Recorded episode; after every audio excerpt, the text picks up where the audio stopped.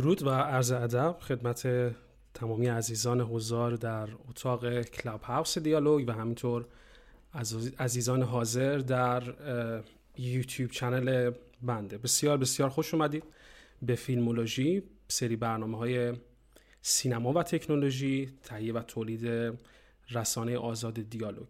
همونطور که مستحضر هستید ما هر هفته به این شکل عمل می‌کنیم که در واقع میایم صحبت می‌کنیم در رابطه با فیلم و مسئله فیلم. هر هفته یک فیلم رو معرفی می‌کنیم و تا اونجایی که امکانش هست سعی می‌کنیم که به صورت تخصصی نگاه بکنیم تحلیل بکنیم و بررسی بکنیم فیلم رو و مسئله فیلم رو و فیلمی که باش مواجه هستیم. طبق روال هر هفته سعی می‌کنیم که در حدود دو ساعت جلسه ما طول بکشه. ماکسیموم به صورت ماکسیموم. حالا اگر کمتر شد که ایرادی نداره اگه بیشتر بیشتر نخواهد شد مطمئنا و این هفته در کنار من سه عزیز حضور دارن به عنوان میهمان اصلی که البته خودشون صاحب خونه هستن به شکلی در این کلاب و در این اتاق خانم فاطمه زاره عزیز اینجا با ما هستن که ایشون مربی international یوگا هستن در رشته آینگر یوگا. و همینطور از کسانی هستن که تجربه بسیار طول درازی داره در بحث مدیتیشن حالا عرض می‌کنم که چرا ایشون امشب اینجا با ما هست در این لحظه. آقای وحید داوودی عزیز اینجا هستن در کنار بنده کارگردان و تهیه کننده فیلم.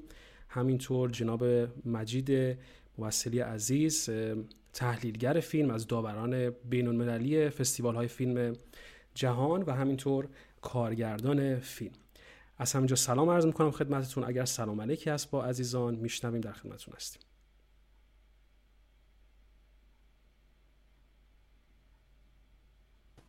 سلام. خیلی خوشحالم که امشب کنارتون هستم. و اینکه واقعا یه تشکر ویژه می‌خوام بکنم به خاطر این روم خیلی خوب هر هفته که باعث میشه که فیلم های خیلی خوبی ببینیم. و همینطور نظر تخصصی شما رو بشنویم که من خودم هیچ وقت فکر نمی کردم که تحلیل و بررسی یه فیلم انقدر جذاب باشه حتی جذابتر از دیدن اون فیلم. و و واقعا دیدن یه فیلم خوب هیچ, هیچ چیزی ارزشش کمتر از خوندن یه کتاب خوب نیست. و همین ممنون از شما. خوشحالم که کنارتونم امشب. مرسی فاطمه جان. وحید جان. درود به همه دوستان عزیزم. علیرضا فاطمه جان خوش آمد میگم به شما. اولین بار سعادت داریم در کنار شما عزیز باشیم و مجید موثقی عزیزم و بقیه دوستانی که حضور دارن و شنونده هستن. امیدوارم که بتونیم امروز فیلم Sound of Metal رو در موردش صحبت بکنیم و مطالبی که لازم هست بهش اشاره بکنیم. خیلی خوشحالم که بار دیگه فرصت پیش اومد. در خدمت شما عزیزان باشم. خوشحال شدم. مجید جان بفرمید شما. سلام و عرض ادب به دوستان. واقعا میشه گفته دلمون تنگ شده بود. اون هفته برگزار نشد و چقدر خوب که این هفته داریم راجع به این فیلم صحبت می‌کنیم و من هم در خدمتتون هستم. واقعا امیدوارم که در واقع صحبت خوبی بشه و من تا جایی که در واقع در توانم باشم در خدمتتون هستم. عزیز من مجید جان مرسی. مام دلم برای شما تنگ شد. من برای وحید عزیزم دلم تنگ شد. هفته قبل متاسفانه نتونستیم برنامه رو داشته باشیم. حالا سعی می‌کنیم که این هفته به شکل خوبی این اتفاق بیفته. اگر یک لحظه من اجازه بدین من فقط quality صدام رو به حالت high بذارم. فکر کنم الان درست باشه. امیدوارم که صدام توی یوتیوب درست بره. همونطور که وحید عزیز اشاره کرد قرار هست که این هفته بیایم سراغ یک فیلم به اسم Sound of Metal ساخته 2019 از آقای دریوس ماردر. قرار هست که دقیقا مثل هفته قبل بیایم توی point های مختلف این رو بررسی کنیم. عزیزانی هم که حاضر هستن توی اتاق می‌تونن اضافه بشن به بحث ما می‌تونن involve بشن توی بحث ما و من سعی می‌کنم سوالاتی هم که احیانا از طریق یوتیوب میاد مطرح بکنم تا عزیزان اساتیدی که اینجا هستن پاسخ بدن به سوالات. های برنامه ما طبق روال هر هفته به این شکل خواهد بود که ما با معرفی کارگردان و فیلم مختصر در رابطه با پروسه تولید صحبت خواهیم کرد. بررسی فیلمنامه و عناصر تحلیلی رو داریم. ارزیابی تدوین و صداگذاری و تاثیر رنگ ارزیابی تصویربرداری ارزیابی بازیگری ارزیابی کارگردانی و نمره‌ای که عزیزان از یک تا ده به این فیلم میدن. برای اینکه ورود بکنیم به بحث من از اینجا شروع می‌کنم که فیلم Sound of Metal حول و حوش چهار دسامبر چون حالا این چهار دسامبر یا 6 دسامبر رو شما به بزرگی خودتون ببخشید. چهار دسامبر ما میگیم وارد سینماها میشه و به پخش میشه در سینماهای جهان روی این صفحه بزرگ نقره‌ای و در اتاق تاریک قرار هست که این اتفاق بیفته که هرچند به علت مسائل کووید بارها پستپان میشه بارها پخشش به تعویق میفته و حالا مسائل خاص خودش داره که بهش اشاره می‌کنم. در صورت کمپانی آمازون تولید کننده این فیلم هست و فیلم تونسته در جهان به صورت ورد وارد گروس 176 هزار دلار فروش بکنه. من آمار خیلی دقیقی نتونستم پیدا بکنم از باجت فیلم که دقیقا چقدر بوده آمار باجت فیلم. اما می‌تونم حدس بزنم که خب شاید در اپتیمال ترین شکل ممکن چیزی هلوش 15 تا 25 میلیون هزینه این فیلم بوده باشه. حالا 10 میلیون کرون به حال مارجین خیلی زیادی هست. اما من حدسم هلوش این هست. چیزی که اهمیت داره اینه که این فیلم نه تنها نامزد پنج بخش جشنواره فیلم اسکار شد بلکه تونست دو تا از این بخش ها رو از آن خودش بکنه و جایزه رو با خودش به خونه ببره. در بخش بهترین صداگذاری گروه صداگذاران تونستن جایزه اسکار رو به خونه ببرن. همینطور در بخش تدوین برای best achievement in film editing آقای میکل ای, ای جی نیلسن تونست جایزه رو با خودش به خونه ببره. این فیلم همینطور توی بخش بهترین فیلم سال بهترین بازیگر نقش اول مرد برای آقای ریز احمد بهترین performance نقش مکمل مرد و بهترین فیلمنامه غیر اقتباسی تونست نامزد بشه و در جشنواره فیلم اسکار حضور داشته باشه. کما اینکه در کنار اون در گلدن گلاب هم هم تونست جایزه ببره. در بفتا ببخشید در گلدن گلاب نامزد میشه و در بفتا می‌تونه باز دوباره اونجا جایزه هایی هم با خودش به خونه ببره. سه بازیگر اصلی داره این فیلم آقای ریز احمد که متولد لندن هستن از ومبلی لندن متولد 1982 و ایشون بازیگر خیلی بزرگی نیست. بیشتر معروف هست به کارهایی که خونده به عنوان رپر در انگلیس خونده. برای این کارها بیشتر معروف هست و همینطور اشاره شده که در واقع ایشون رگه بریتانیایی پاکستانی هم.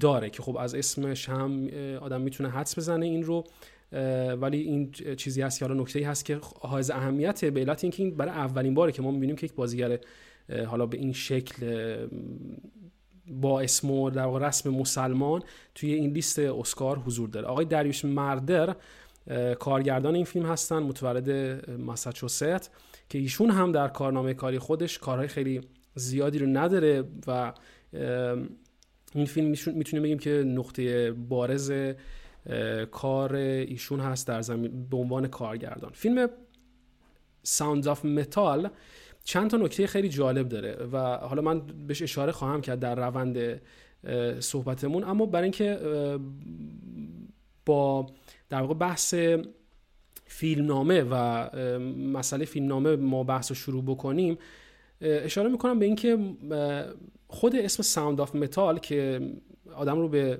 شک هم میندازه در جاهایی من رو من اول وقتی که کاور فیلم رو دیدم در واقع پوستر فیلم رو دیدم به این فکرم که ما با یه فیلمی طرف خواهیم بود شبیه اسپلش مثلا یک درامری که قرار درام بزنه. اما این دنیایی که دریوس مردر می‌سازه خب خیلی با این چیزی که من فکر می‌کردم شباهتی نداره. در واقع ما ورود می‌کنیم به مسئله فیلم با مسئله موسیقی متال که که حقیقتا category خاصی از موسیقیه یک ژانر خاصی از موسیقی از موسیقی متال و شاید می‌تونیم این, این رو به جرأت بگیم که خب افرادی که خیلی گذرا با مسئله موسیقی متال برخورد می‌کنن شاید حتی خیلی لذت نبرن از این کار یا حتی بعضا براشون جذاب نباشه این کار. اما اگر یک نگاه همه جانبه ای یا در واقع یک نگاه همه, همه, همه نگری به مسئله بحث موسیقی متال داشته باشیم می‌تونیم این رو شاید پیدا بکنیم که موسیقی متال برخلاف اون ظاهری که داره روی بسیار لطیفی داره و تجزیه پذیری خیلی زیادی هم داره. حالا منظور من از تجزیه پذیری چی هست؟ بحث در واقع این هست که وقتی که شما درک و استفهام هنر رو پیدا می‌کنید می‌تونید تمیز بدین موسیقی متال رو. و موسیقی متال حقیقتا کار سختیه. یعنی در موسیقی متال ما با سه چهار تا ساز lead مواجه هستیم. در واقع سه چهار تا instrument lead حضور داره که خب مهمترینش درام هست. به خاطر اینکه درام تمام چیزی هست که قرار هست که هماهنگی بین تمامی سازهای یک band متال رو شکل بده و در کنار همدیگه قرار بده. بحثی که دارم می‌کنم بی ربط نیست با مسئله فیلم. این چیزی است که مستقیما به مسئله فیلم ربط داره و فکر می‌کنم که کارگردان هم به همین مسئله می‌خواسته به شکلی اشاره بکنه. درام در واقع مهمترین عنصر موسیقی متال هست instrument ی هست که تمام سازها رو در کنار همدیگه مینشونه و قرار هست که همه چیز رو با هم هماهنگ کنه. در کنار درام قرار هست که یک سری instrument های دیگه هم کار بکنن مثل bass و همینطور گیتار lead که در کنار همدیگه این هماهنگی رو به وجود میارن. و این تجزیه پذیری در موسیقی متال وجود داره. حالا میشه صحبت کرد خیلی راجع به بحث موسیقی متال ولی در همین حد این رو در گوشه ذهن داشته باشیم تا برمیگردیم. حالا جایی که نیاز هست من توضیح میدم که چرا و در واقع چرا اصلا فیلم به این شکل شروع میشه. یعنی یکی از سوالات اولیه من این بود که آقا این چه وضع فیلم شروع کردن اصلا؟ شما وقتی که فیلم شروع می‌کنید توی سینما آقا شاید طرف اصلا متال گوش نکرده باشه. شما یهو مثلا میای با psychedelical rock مثلا این شکلی کارو شروع می‌کنی. خب یارو ول می‌کنه از سینما میره بیرون. ولی این نکته نکته مهمیه در فیلم و در واقع تناقض ابتدای فیلم و انتهای فیلم که حالا بحث خواهیم کرد مسئله بسیار مهمیه و اینکه خود فیلم اصلا بر پایه این در واقع اسم Sound of Metal بنا میشه با با شروع فیلم در واقع ما باش طرف خواهیم بود. حالا بیشتر صحبت می‌کنیم. عزیزان من هم میان تو بحث و بیشتر موشکافانه موشکافانه بررسی خواهند کرد با این مطلب. مطاب بیایم یه اصطلاح رو در رابطه با فیلم Sounds of Metal در نظر بگیریم و اونم بحث اصطلاح خوراک اسکاره. فکر می‌کنم خیلی ها این کلمه رو شنیدن که بعضا ما یه فیلمی رو می‌بینیم و مواجه میشیم با این کلمه که میگن این فیلم واقعا خوراک اسکار بود. حالا منظور چیه واقعا از این که خوراک اسکار؟ ببینید ما در سالهای گذشته خب اینو بارها مشاهده کردیم که اکادمی اسکار سعی کرد که نگاه خاصی داشته باشه به قشر اقلیتی که در حالا فیلم هستن یا در واقع داستانهایی که مربوط به اقلیت داستانهای فیلم هستن. منظورم واضح هست. یعنی حالا بعضا بررسی شده به مسئله مثلا زنان به مسئله علایق جنسی متفاوت افراد مسائلی که مربوط به مسائل نژاد پرستی بوده یا شکلهای به این شکل. شکلهای به این در واقع فرم. و مسئله بررسی نقص های جسمی یکی از مسائلی است که خب خوراک فستیوال ها هست حالا مجید جان خودش اینجا هست می‌تونه بیشتر راجع به این مسئله صحبت کنه. اما نکته که مهم هست اینه که فیلم Sounds of Metal با تمام این که میاد در رابطه با مسئله معلولیت صحبت می‌کنه اما افراد ناشنوا رو داره معلولیت نمی‌دونه. یعنی در واقع میگه که کم شنوایی یا در واقع ناشنوایی معلولیت نیست. درسته که یک حالا یکی از نقاط قوت انسانی به لحاظ حسی از بین میره اما زندگی در جریان هست. زندگی ادامه پیدا خواهد کرد و بحثش در رابطه با این مسئله هست. کما که ما می‌تونیم توی آخر فیلم هم ببینیم که چطور به درستی کارگردان اشاره می‌کنه به این مسئله. فیلم در رابطه با مسائل زیادیه. یعنی ما می‌تونیم فیلم رو در دو جمله مختلف خلاصه کنیم. حالا بهترین تعریف که من برای این فیلم دارم اینه که می‌تونم بگم Sound of Metal فیلمیه درباره روحی ناآرام و, و اینکه این روح ناآرام مجبور هست که صلح و آرامش رو پیدا بکنه. یعنی در واقع بیرونی که ناآرومه و از درون ناآروم هست و قرار هست که این بیرون ناآروم و درون ناآروم در یک تلاقی قرار بگیرن با هم دیگه. و به یک آرامشی در کنار همدیگه برسن. من صحبت کوتاه می‌کنم برای که دوست دوستم دوستان عزیزم وحید عزیز و مجید عزیز هم در ابتدا به بحث ما ورود پیدا کنن تا بعد من از فاطمه عزیز سوال بپرسم که ایشون توی بخش تخصصی خودش هم به ما کمک بکنه. وحید جان. مرسی علی عزیزم. احساس می‌کنم که بین فیلم هایی که امسال برای اسکار ما دیدیم حداقل چند تایش رو با یه فیلم جدی روبرو شدیم. به هر حال من Nomadland رو ندیدم هنوز ولی چند تا فیلم دیگه ای که بوده Trial of Chicago 7 و Minari و اون Promising Young Woman و و Judas and Black Messiah ما کم که قبلا دیده بودیم. این Sound of Metal و فادر هم که دیدیم با هم دیگه بعد. در موردش هم صحبت کردیم. و واقعا در بین این فیلم ها من به لحاظ باز هم میگم ساختاری و تکنیکی خیلی برام اهمیت داشت که در خور یک فستیوالی مثل مثلا اسکار اگر بخوایم در موردش صحبت بکنیم چه فیلم هایی می‌تونن در قد و اندازه اسکار باشن؟ این فیلم واقعا در حد و اندازه اسکار بود. حالا اگر ما بخوایم به لحاظ فیلم نامه یا ساختارش بررسی بکنیم باید واقعا با یک کار جدی رو برو هستیم. من از این نظر خیلی خوشحالم که تو بین این فیلم ها یه فیلمی که حداقل ارزش و امتیازهایی رو به خودش می‌تونه بگیره امتیازهایی رو خوشحال شدم. این فیلم رو دیدم و بسیار لذت بردم. هرچند که طول کشید در موردش صحبت بکنیم افتاد به بعد از مراسم اسکار. فکر می‌کنم که یه مقدار اون مومنتومی که ما می‌خواستیم در مورد این فیلم صحبت بکنیم از بین رفت فتیر شد اما اشکال نداره. ولی خالق اثر این آقای داریوس ماردر و برادرش آبراهام کار قشنگی کردن. یعنی یه فیلم نامه ساختارگرای سپرده رو تنظیم کردن نوشتن که به نظر من تمام ویژگی های یک درام کلاسیک توش رایت شده. یعنی من نگاه می‌کردم از اول از آغاز تا پایان بندی کاملا طراحی شده است. اصلا شما گسستی بین نقاط عطف فیلم نامه پیدا نمی کنید این همراهی مخاطب تماشاگر بسیار بسیار مهمه تو این اثر. من با اوپنینگش که همطور که به درستی اشاره کردی بسیار بسیار ارتباط برقرار کردم. از همون اول تکلیف رو روشن می‌کنه پروتاگونیست رو به شما معرفی می‌کنه. تدوین همین اول کار خودشو نشون میده.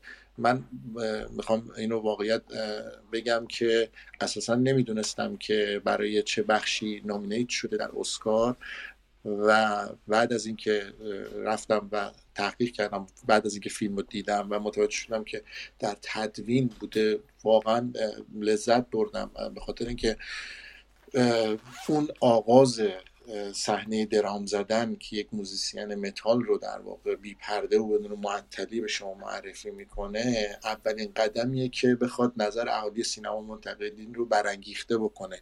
یعنی سرراست و مستقیم وارد ماجرا می‌کنه شما رو و در دقیقه ده فیلم آگاهانه حادثه محرک شروع میشه و اون کنفلیکتی که برای کارکتر قرار داده جایی که متوجه میشیم که ما یه پیش درآمدی داریم نسبت به اون چیزی که در موردش ناآگاه هستیم. بعد واقعا به نظرم یک شاه رنگی بود که داستان محوره. یعنی اساسا فیلمنامه در مورد یک ماجرا صحبت می‌کنه. با اینکه برای قوام داستان روی شخصیت اصلی تاکید می‌کنه ولی در اون مایه اصلی اتفاقی است که برای کارکتر میافته نه خود کارکتر یعنی در مورد کارکتر. یک نوع درایت از طرف نویسنده و خالق اثر هست در انتخاب اون شیوه آیرونیک و تعویز جایگاه راوی از نقطه دید مثلا سوم شخص آگاه به اول شخص. یه جوری که نقطه قابل توجه بسیار ارزشمندی برای فیلم هستش. یعنی در نهایت یک نوع انتخاب رو به عهده تماشاگر و مخاطب می‌ذاره تصمیم می‌گیره از چه زاویه دیدی به داستان و روایت نگاه می‌کنه. اینجاست که ما می‌بینیم خالق اثر تعیین تکلیف نمی‌کنه نمیگه که بیا از نگاه من ببین داستان رو. در واقع تماشاگر در یه جایگاهی قرار می‌گیره فراتر از اون جایگاه انسانی خودش و اون روایت رو در واقع از یک منظر دیگه می‌بینه. ولی در حال ولی در این حال دانای کل هم نیست. چرا؟ چون ما به آنچه که اتفاق میافتد هیچ اشرافی نداریم و نمی‌تونیم حتی پیش بینی کنیم. در سطح انسان باقی میمونی شما می‌بینی شعار نمیده مانیفست صادر نمی‌کنه خوب بدم نمی‌کنه. و دقیقا دقت می‌کردم تو سه تا بخش چهل, دقیقه ای به طور مشخص تنظیم شده بود. یعنی این سه تا بخش چهل دقیقه ای که اولی و وسطی و آخر هر کدوم برای خودش یک شرایطی داشت و شروع و میانه و پایانی داشت و به محض اینکه بخش دوم شروع میشه یعنی اون پرده دوم شروع میشه که ورود روبن هست مصادف با ورودشون به مرکز توانبخشی جو هستش که این آقای پل ریسی هست باز هنر پیشه بله. و این پر از نکته است. یعنی ببین این که همه اون افرادی که تو اونجا هستن از اعتیاد رنج بردن. حالا در اون مکان دارن شفا پیدا می‌کنن یا حالشون خوب میشه بعد از اعتیاد بعد از چندین سال. در وجود ناخداگاه این انسان هم همین اتفاق افتاده. یعنی هر کدومشون به یه شکلی با این مشکل روبرو بودن. یه صحنه خیره کننده ای داره. من حالا دوست ندارم خیلی جلو برم ولی اگر مایل باشید در مورد تو بخش بازیگری در موردش صحبت تو بخش حالا کاراکترها بیشتر روش تاکید می‌کنیم. به حال اون بخش اون بخشی که درخواست پول می‌کنه خیلی صحنه یعنی سکانس تاثیرگذاری برای من بود یعنی جزو اون نقاط عطف کلیدی و climax فیلم نامه و همینطور خود فیلم اون قسمتی بودش که در نهایت روبن و جو رو در مقابل هم قرار می‌گیرن و روبن درخواست پول می‌کنه و بهش میگه که تو هنوز اعتیادت رو ترک نکردی تو مثل آدم های معتاد با من صحبت می‌کنی. خیلی اونجا برای من جالب بود و اینکه چطوری روایت می‌کنه. حالا اگر که باز مجید جان هم صحبت دارن میشنویم و بعد من دوباره برمیگردم. مرسی وای جان. مرسی از توضیح بسیار خوبه در رابطه با بحث اینکه چقدر فیلم بدون معطلی فیلم رو شروع می‌کنه داستان رو ما معرفی می‌کنه و کاملا درست هم اشاره کرده که ساختار فیلمنامه‌اش بسیار تر و تمیز و مرتب و نه تنها آکادمیکه بلکه قوام داره فیلم. حالا حتما برمیگردیم. سعیم اینه که تو این دو ساعته حالا هفته قبلی نرسیدیم به تمام point ها دقیق برسیم ولی سعیم اینه که حالا تا اونجا که میشه گذار بکنیم از point های مختلف که برسیم مثلا درباره بازیگری ریز احمد بیشتر صحبت کنیم.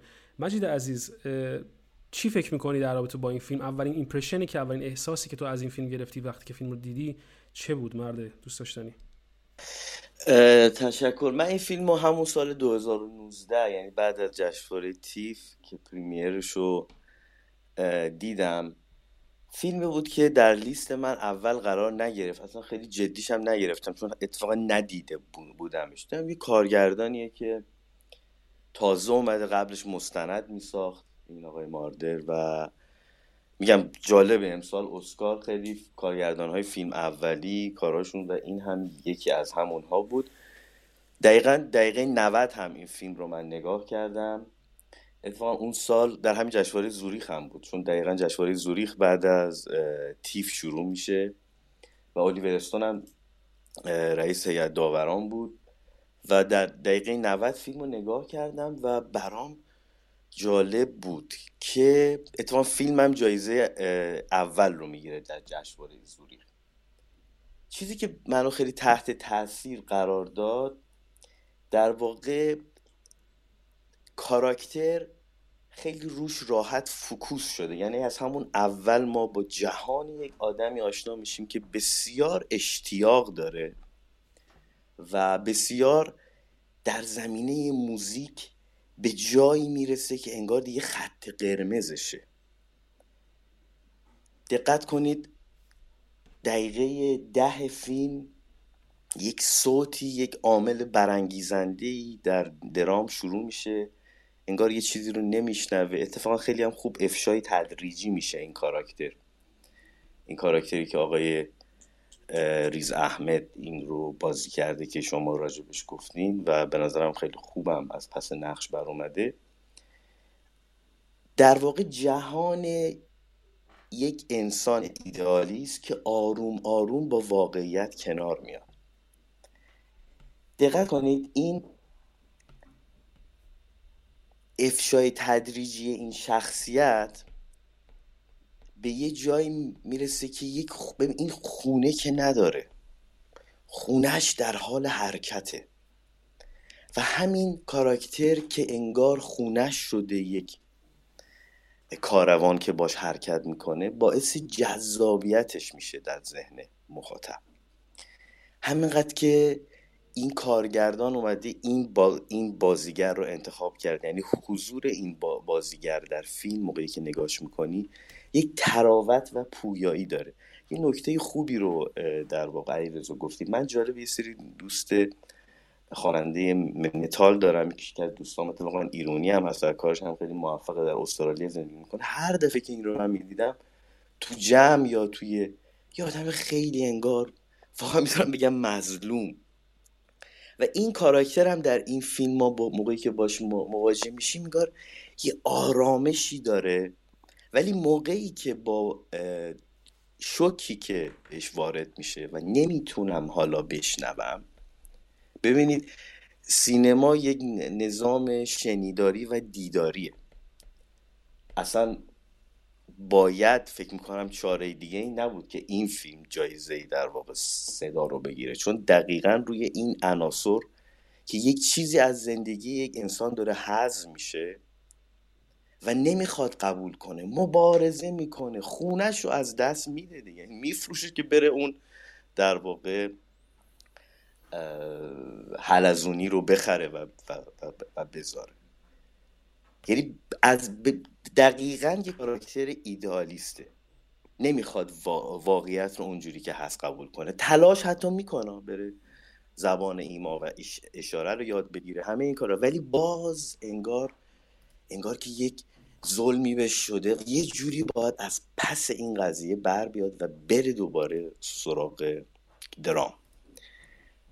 و در نهایت این آدمی که نظام شنیداری از زندگیش حذف شده اگر دقت کنید موقعی که نصب می‌کنه و دوباره ای بابا این سیگنال ها میاد و اینکه اصلا دوباره ایدال نیست براش تو اون پارک موقعی که نشسته چقدر اینجا درست تصمیم فیلمنامه کارگردان و همه عناصر سینما ببینید چقدر درست شکل گرفتیم به آسمون نگاه می‌کنه. یک نور میاد. دوربین روی این یه مقدار مکس می‌کنه. خب من راجع این شخصیت که دارم میگم چه چجوری کنار میاد با و چجوری با واقعیت راحت در تا دقیقه 90 انگار که هنوز این باید یه کاری انجام بده. تا غلبه کنه. انگار یه آدم دیگه داره خشن میشه. انگار شبیه به اون موزیکه داره میشه یه جورایی. و نگاه می‌کنه به آسمون نور میاد سکوت و چیزی که برای من نوعی به عنوان مخاطب دریافت شد در اون لحظه که حداقل می‌تونم ببینم. باید کنار بیام. و این که به نظر من لحظه که میگم من این فیلم رو 2019 دیدم. هنوز این تصاویر تو ذهن من هست. و پیش خودم گفتم که ای من چقدر زود قضاوت کردم. مثلا شاید کار این کار کارگردان رو نمی‌دیدم. چون بعضی رو آدم نمی‌شناسه. خب میگه که حالا میس می‌کنه دیگه اون فیلمو. ولی خیلی خوش خوشحالم که با این فیلم آشنا شدم و به نظرم واقعا این دو, دو جایزه حقش بود. حتی به نظر من جایزه بازیگری هم می‌تونست که آنتونی هاپکینز نذاشت. حالا کلی هم راجع به آنتونی هاپکینز صحبت کردیم تو یکی از جلسه هامون که حالا عزیزانی که اگر میس کردن می‌تونن از دست دادن اون برنامه رو می‌تونن توی یوتیوب ببینن یا از طریق پادکست برنامه فیلمولوژی می‌تونن حتما راجع اون جلسه هم بیشتر اطلاعات بگیرن.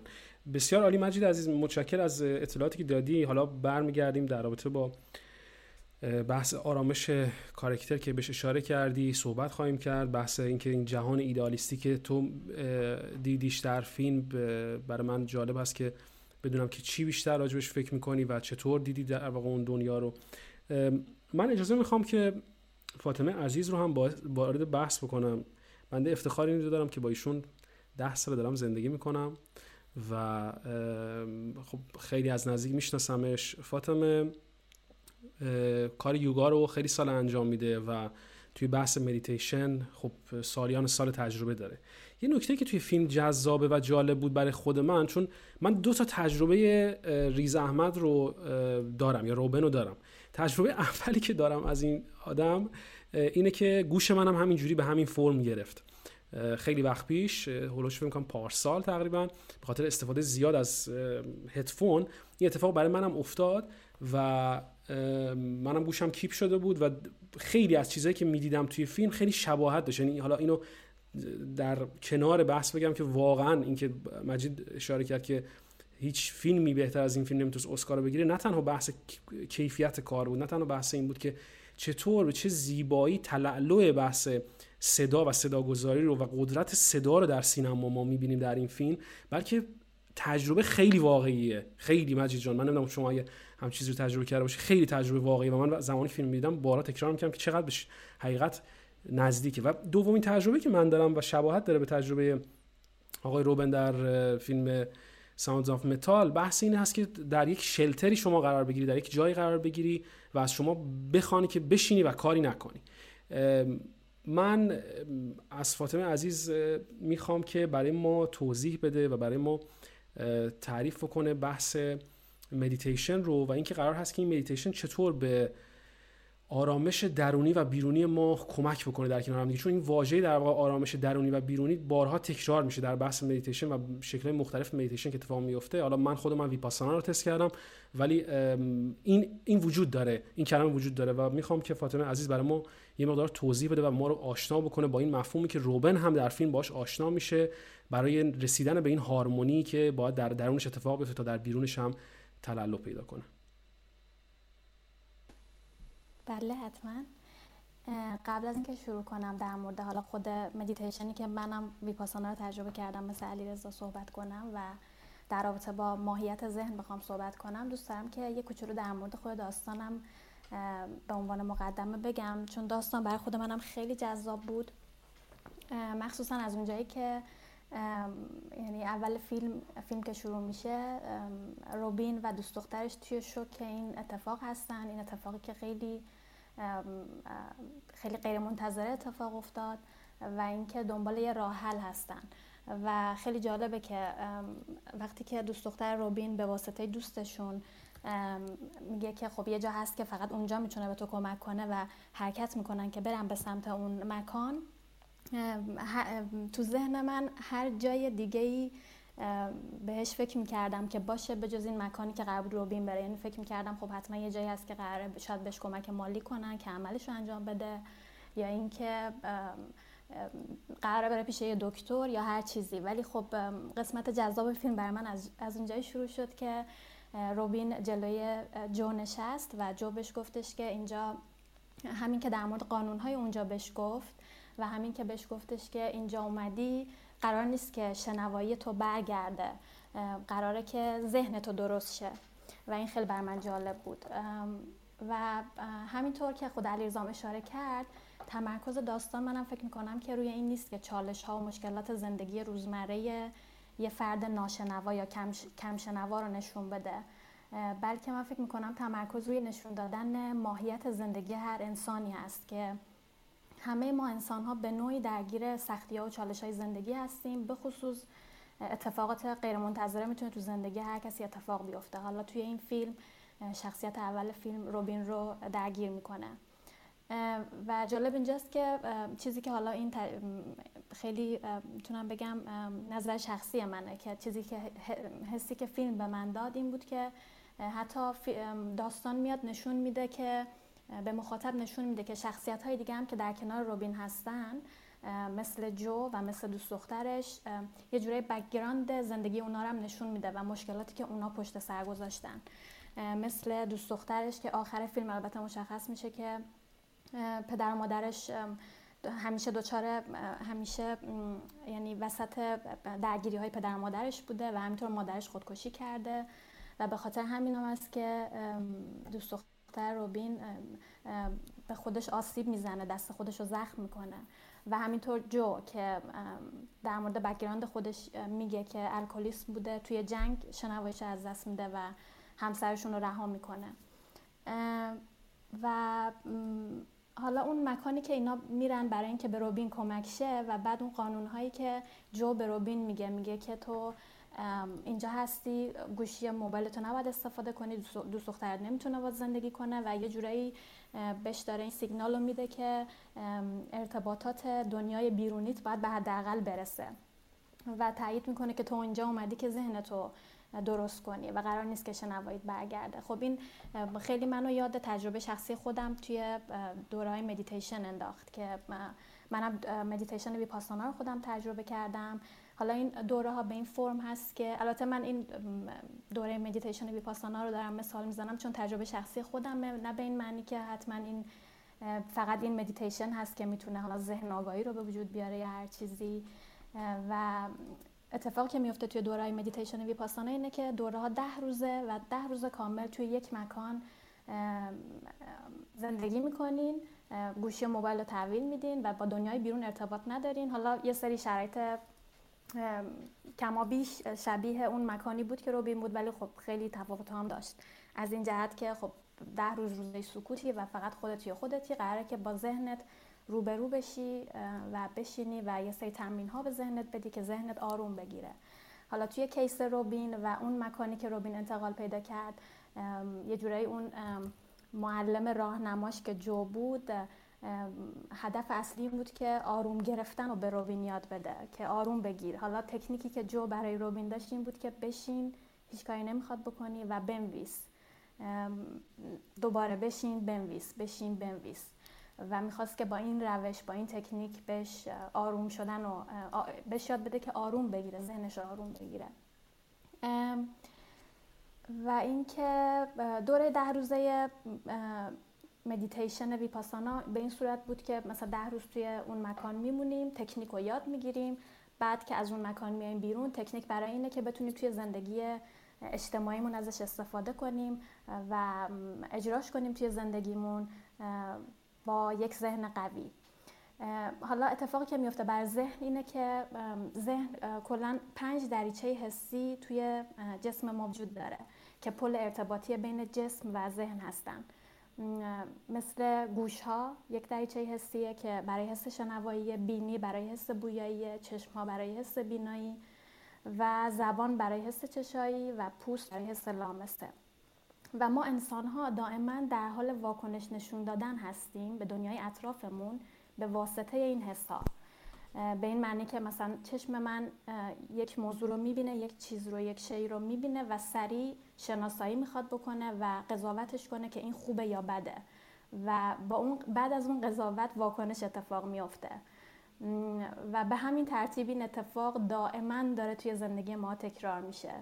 واکنش حسای مختلف. یه بو میشنویم خوشمون میاد خوشمون نمیاد واکنش نشون میدیم. یه چیزی می‌بینیم دوست داریم یا حتی دوست نداریم واکنش نشون میدیم. که این خودش باعث ناهماهنگی و نامتعادل شدن ذهن میشه. و تکنیک های ذهن آگاهی چیزی که چیز خیلی هدف خیلی مهمی که دارن اینه که یا همون مدیتیشن در اصل اینه که ذهن رو تمرین میدن برای اینکه متعادل بشه و یاد بگیره که مشاهده کنه بدون اینکه واکنش نشون بده و انجام و با قوی شدن ذهن به این ترتیب متعادل شدن ذهن مسلما خب یه زندگی خیلی ایدال و برمغان میاره و به نوعی همون انگار که ذهن آروم می‌گیره. و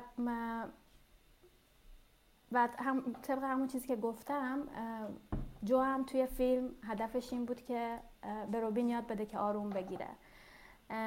و منم مثل وحید جان که گفتن دیالوگ آخر فیلم که جو و روبین روبروی هم قرار می‌گیرن و با هم صحبت می‌کنن اونم قسمت مورد علاقه من بود توی فیلم.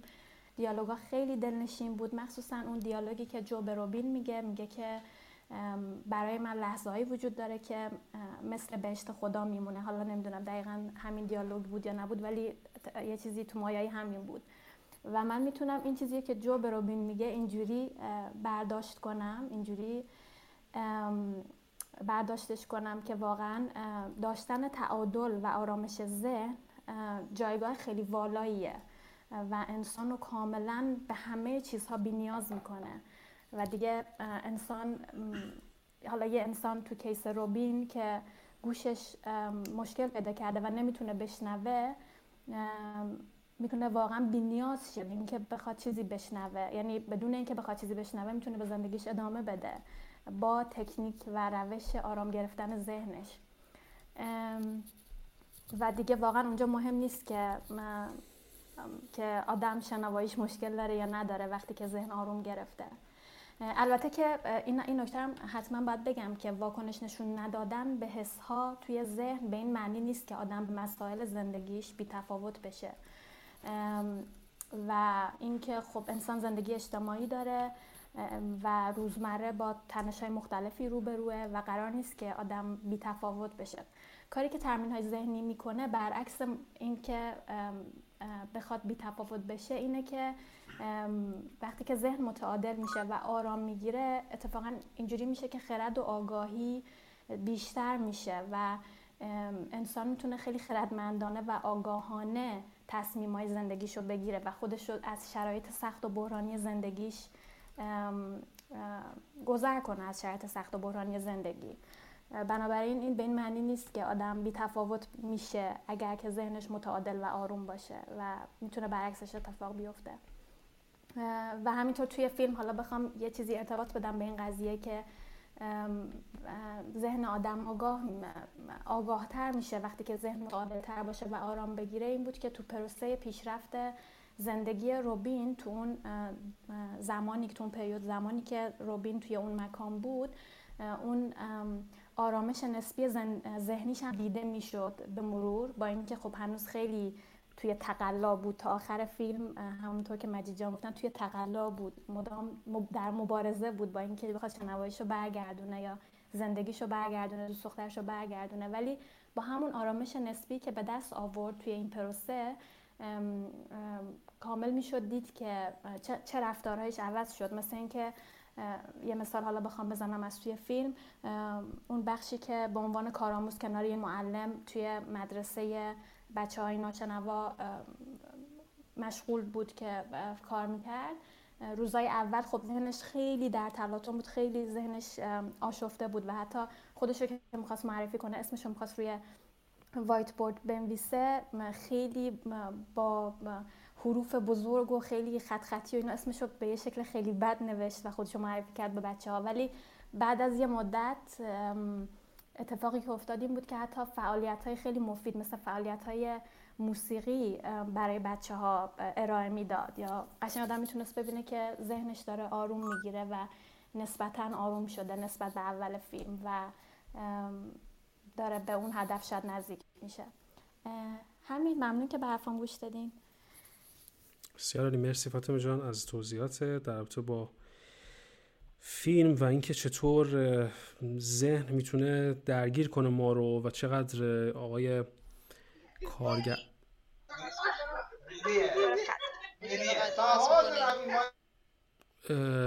و چقدر آقای دریوس مرده چقدر خوب در واقع تونسته بودن خوب بپردازه به مسئله این ذهن و اینکه این ذهن چطور می‌تونه به کجاها بره. و یه مسئله رو من اینجا اشاره کنم بهش و اونم اینه که اگر یک فیلم این پتانسیل رو داره که از زوایای مختلف بررسی بشه و بهش نگاه بشه مطمئنا این یک نشانه از قدرت فیلم هست و اینکه این فیلم این توانایی و این کپاسیتت رو داره این در واقع ظرفیت رو داره این فیلم که ما می‌تونیم از شکل‌های مختلف از زوایای مختلف بررسیش بکنیم و کند و کاف بکنیم توش. ببینیم چطور هست مثلا اگر که توی فیلم اشاره میشه به مسئله مراقبه مثلا مدیتیشن یا حالا به شکلی که مثلا فاطمه جان معرفی کرد این این چطور میشه در واقع باش باش مواجه شد؟ چطور ما باید این رو بفهمیم و با چطور باید درکش بکنیم؟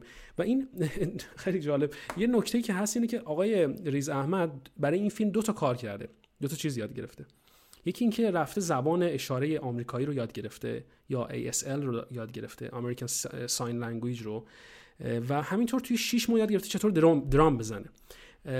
خب این دو تا نکته اگر که اینو ما مضاعفش کنیم به اضافهش بکنیم با اینکه چطور دریوس مردر فهم این رو پیدا کرده که حالا یا حالا تجربه این رو داشته. من جایی نتونستم اینو پیدا کنم اطلاعات دقیقی در رابطه با این مسئله. یا اینکه خب مطمئنا خیلی کند چی میگن در واقع کاوش کرده در رابطه با مسئله مدیتیشن و تونسته این رو درک بکنه که مدیتیشن چقدر می‌تونه به هماهنگی ذهن و ذهن و جسم کمک بکنه و این فضای بیرون و درون رو به همدیگه نزدیک بکنه. فاطمه اشاره کرد به اون سکانسی که روبن نشسته و داره درام می‌زنه و بچه هم در کنارش دارن تمرین می‌کنن. خیلی جالب هست که این اصلا توی فیلمنامه نیست و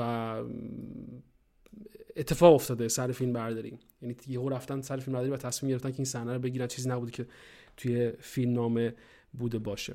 در صورت متشکر از اینکه این تجربه رو در اختیار ما گذاشتی فاطمه جان و اجازه بده که بریم سراغ بخش جلوتر داستان. ما متاسفانه مشکل تکنیکی هم داریم در یوتیوب که حالا دیگه اصلا قطعش کردیم یوتیوب رو. بعدا به شکل دیگه انجام خواهد شد. آقای محسن سعی کردین بیاین بالا. من چندین بار تلاش کردم شما بیاین بالا. نشد. اگر یک بار از اتاق بریم بیرون برگردین فکر کنم این اتفاق انجام بشه محسن جان.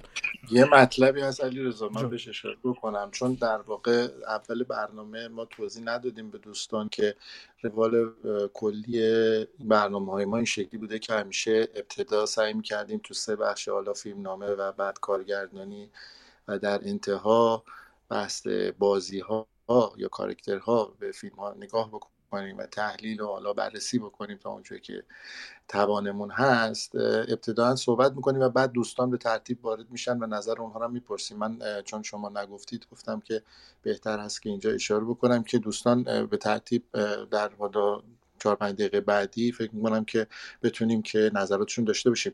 من چون احساس می‌کردم که برشک بتونیم یه مقدار زمانبندی بیشتری داشته باشیم نسبت به اینکه راجع به حالا خود قصه روایت صحبت بکنیم. دوست دارم اگر اجازه بدید به من یه چند تا نکته که باقی مونده بود تو بحث روایت و داستان یا پلات اصلی آنچه که پلات هست در موردش صحبت بشه. بعد بریم سراغ بحث عناصر سبکی و حالا تدوین و صدا و موسیقی. چون دیگه مجید دیدم در موردش صحبت کرد شما راجع به بازی صحبت کردید. گفتم اگر که من دوباره بخوام فلشبک بزنم به مسئله روایت. یه ذره ابزورد نشه و آزاردهنده نشه. اگر اجازه بدید من یه دو سه دقیقه راجع به اون حالا کوتاه صحبت بکنم. حتما. آره چرا که بگذرم برم سراغ ببین ببین علی من خیلی خوشحالم. و صدات رفت. صداتو نداریم عزیزم.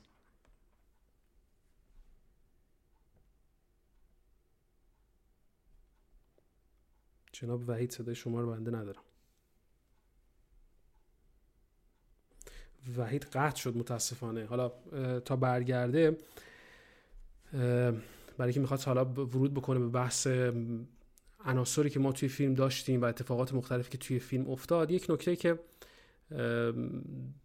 باز من در واقع دوست دارم که روش تاکید بکنم و فکر می‌کنم که تمام موجودیت فیلم در رابطه با این مسئله هست همین در واقع ناآرومی روبن هست از ابتدای فیلم و اون اشاره که مجید, مجید عزیز بهش کرد به درستی هم اشاره کرد که این آدم بسیار آدم آرومیه در ابتدای فیلم. این آروم بودنه شاید دیده نشه ولی شما اگر که به اون سکانس درام زدن ریز احمد یا روبن در ابتدای فیلم نگاه بکنید این رو پیدا می‌کنید. ولی جان شما چون قطع شدی من ورود کردم برای یه مقدار صحبت کردن ولی حتما دوست دارم که ببینم که چی فکر می‌کردی و در رابطه با کدام من نمی‌دونم چه اتفاقی افتاد. اب نداره اب نداره. عجیب غریبه. اصلا کلا پرت شدم بیرون. ببین من خیلی سریع میرم سراغ مطلب از خواستم بگم. ببین امیدوارم که این دفعه دیگه پرت نشم بیرون. فیلم انقدر از نظر حالا اون پازل هایی که توی بحث قصه و پلات هست توی فیلم نامه قوی عمل کرده به نظر من تو اون بخش حتی این کاندید بهترین فیلم نامه حالا nominate شده بود برای فیلم نامه اوریجینال. به نظر من می‌تونست دریافت بکنه اسکارش رو. چون خیلی خیلی هوشمندانه و خیلی طراحی شده براش. ببین المان ها اون metaphor ها تمام چیزهایی که من توی ریزکاری می‌تونم نگاه بکنم. ببین مثلا شما ابتدا به ساکن نگاه می‌کنی می‌بینی این گروه متال اسمش بلک گمونه مثلا از اون بک گمون گرفته موزیک گروهشون اسمشو گذاشته بلک گمون یک فضای تاریکی است. از طرفی اشاره داره به امر نامشخص بودن زندگی. یعنی شما عنصر شانس عنصر اتفاقات عنصر اینکه شما در لحظه ممکنه یک ها...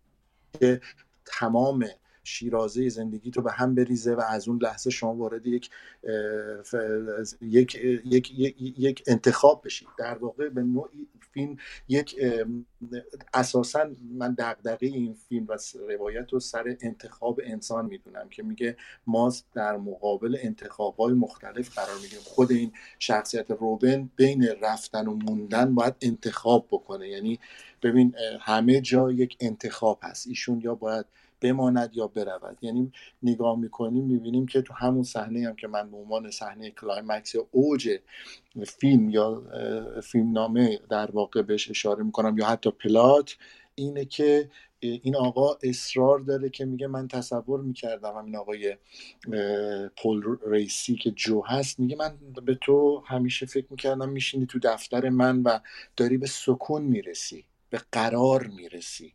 یعنی داره در واقع اینو آماده سازی می‌کنه برای اینکه بتونه قرار بگیره.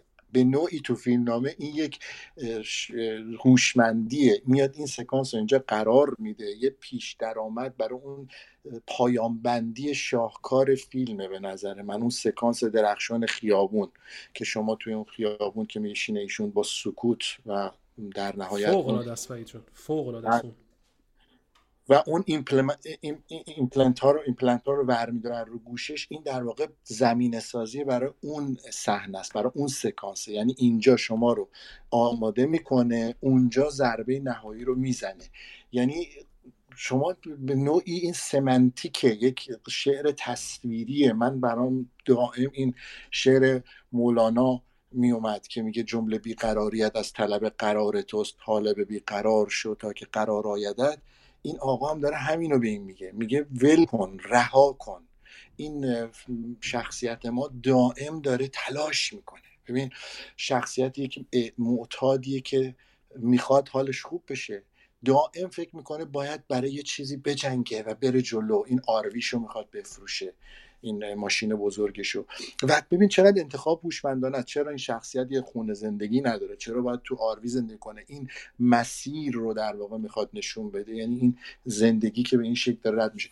بگذرم از بحث روایت و داستان. دوست دارم برسونم به اون قسمتی که واقعا نقاط خیلی کلیدی هست توی داستان که یعنی یه جور کارکتر هم تو اینجا قاطی میشه چون بحث عناصر سبکی وقتی میاد بحث پلاتو حالا اون به قول مجید جان موضوع دیداری و شنیداری هست در اینجا که به خوبی اینها هر کدوم تبدیل به کارکتر میشن.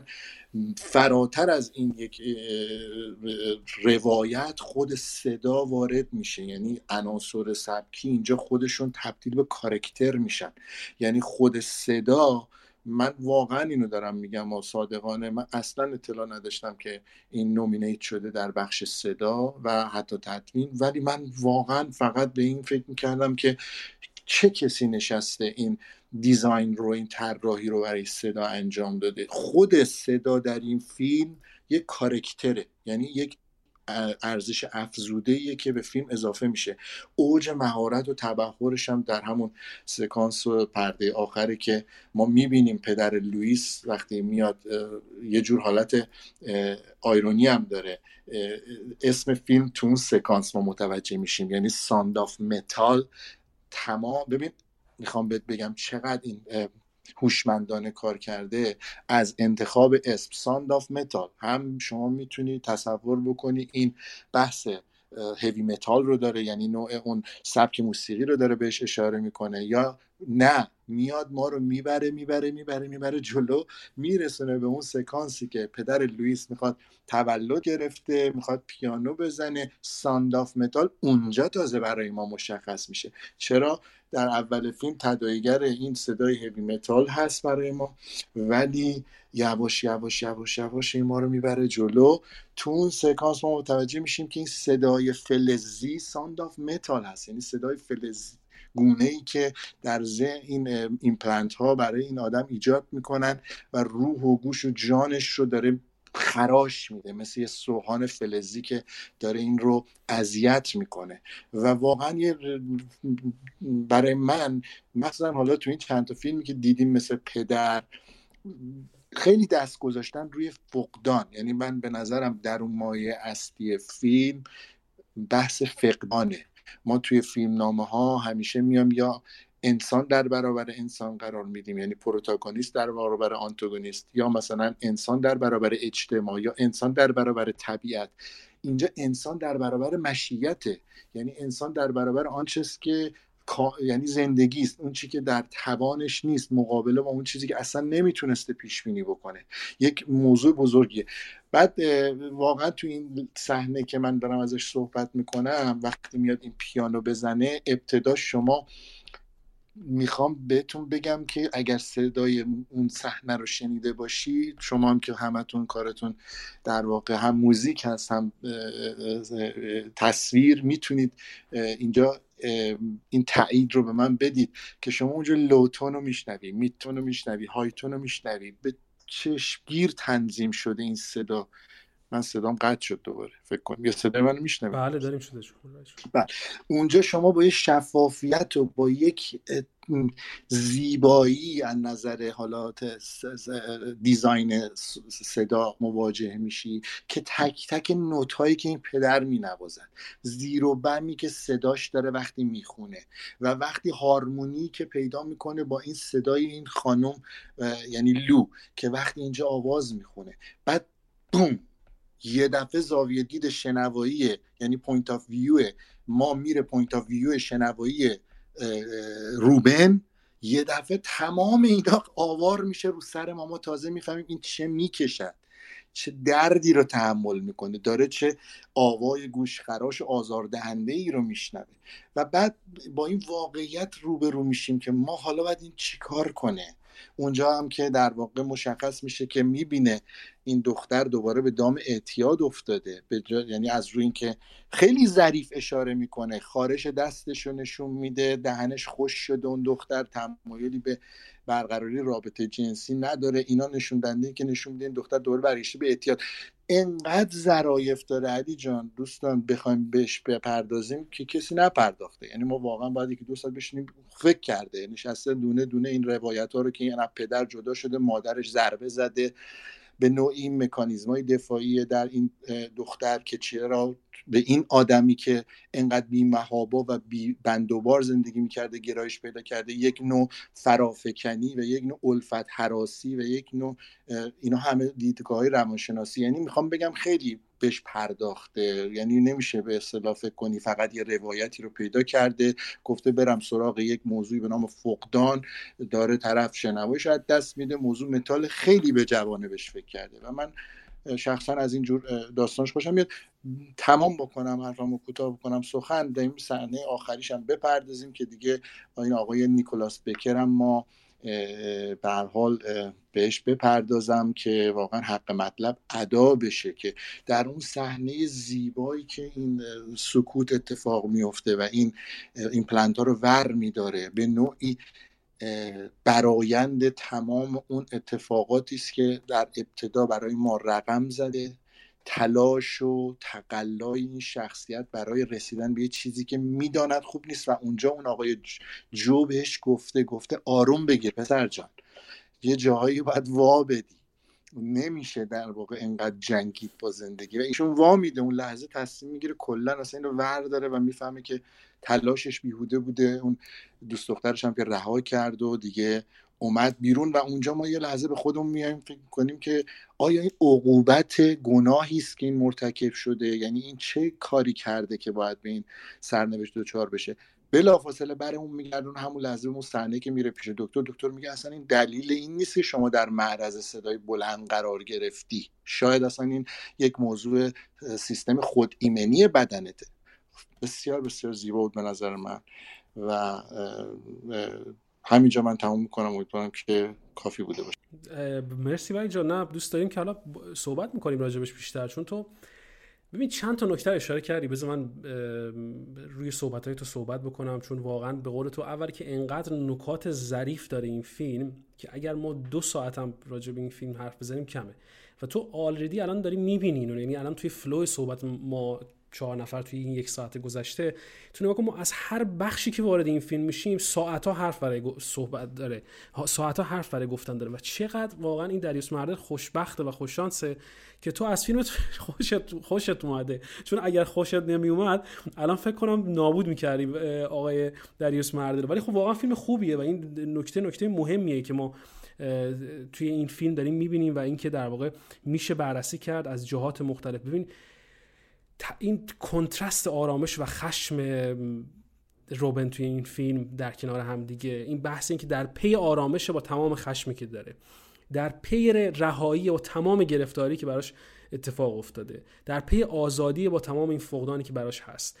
تمام اینا در کنار همدیگه میشه ساعت راجعش صحبت کرد. پایان دیوانه کننده واقعا یعنی اشاره که تو به پایان فیلم کردی خیلی زیباست و این ریتم بسیار زیبایی که به زعم من به نظر من از ابتدای فیلم شروع میشه با کمترین صحبت با کمترین دیالوگ حداقل و با کمترین شکل ممکن دیالوگ دوباره در آخر فیلم مواجه هستیم. با یک ریتم بسیار کشنده واقعا البته مفهوم خوب و اون پایانی که واقعا مثل یک مشت محکم میمونه به نظر من که به قول تو دقیقا این واژه که آقا وابده یا واقعا همون کلمه بحث رهایی که ما مدام هم بهش تاکید می‌کنیم و این رها شدنه که این قرار هست به این رهایی برسه چطور قرار اتفاق بیفته؟ و فقط یک جواب داره.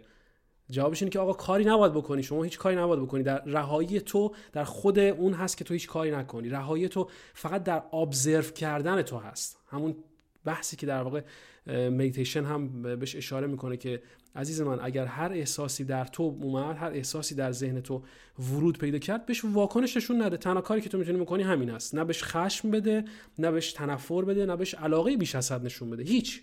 یک انسان passive یک انسانی که فقط observe می‌کنه نگاه می‌کنه گذشتن اتفاقات مختلف در که تو دقیقا در اون فیلم داری می‌بینی که در در سکانس آخر فیلم ما می‌بینیم که چقدر زیبا واقعا اشارت درست بود که دنیل بوکت چقدر تصویربردار خوبی حالا من راجبش صحبت می‌کنم یه جا توی صحبتمون و چقدر زیبا نشون میده این پلان زیبا رو که این دوتا بچه اون برای خیابون دارن بازی می‌کنن و بعد این آسمون رو می‌بینه و بعد این کلیسا رو نگاه می‌کنه ساعت رو نگاه می‌کنه مردم رو در گذار و چرخ سوار داره نگاه می‌کنه و فقط داره ابزرو می‌کنه کاری دیگه نباید بکنه و همه بحث همین هست توی این فیلم.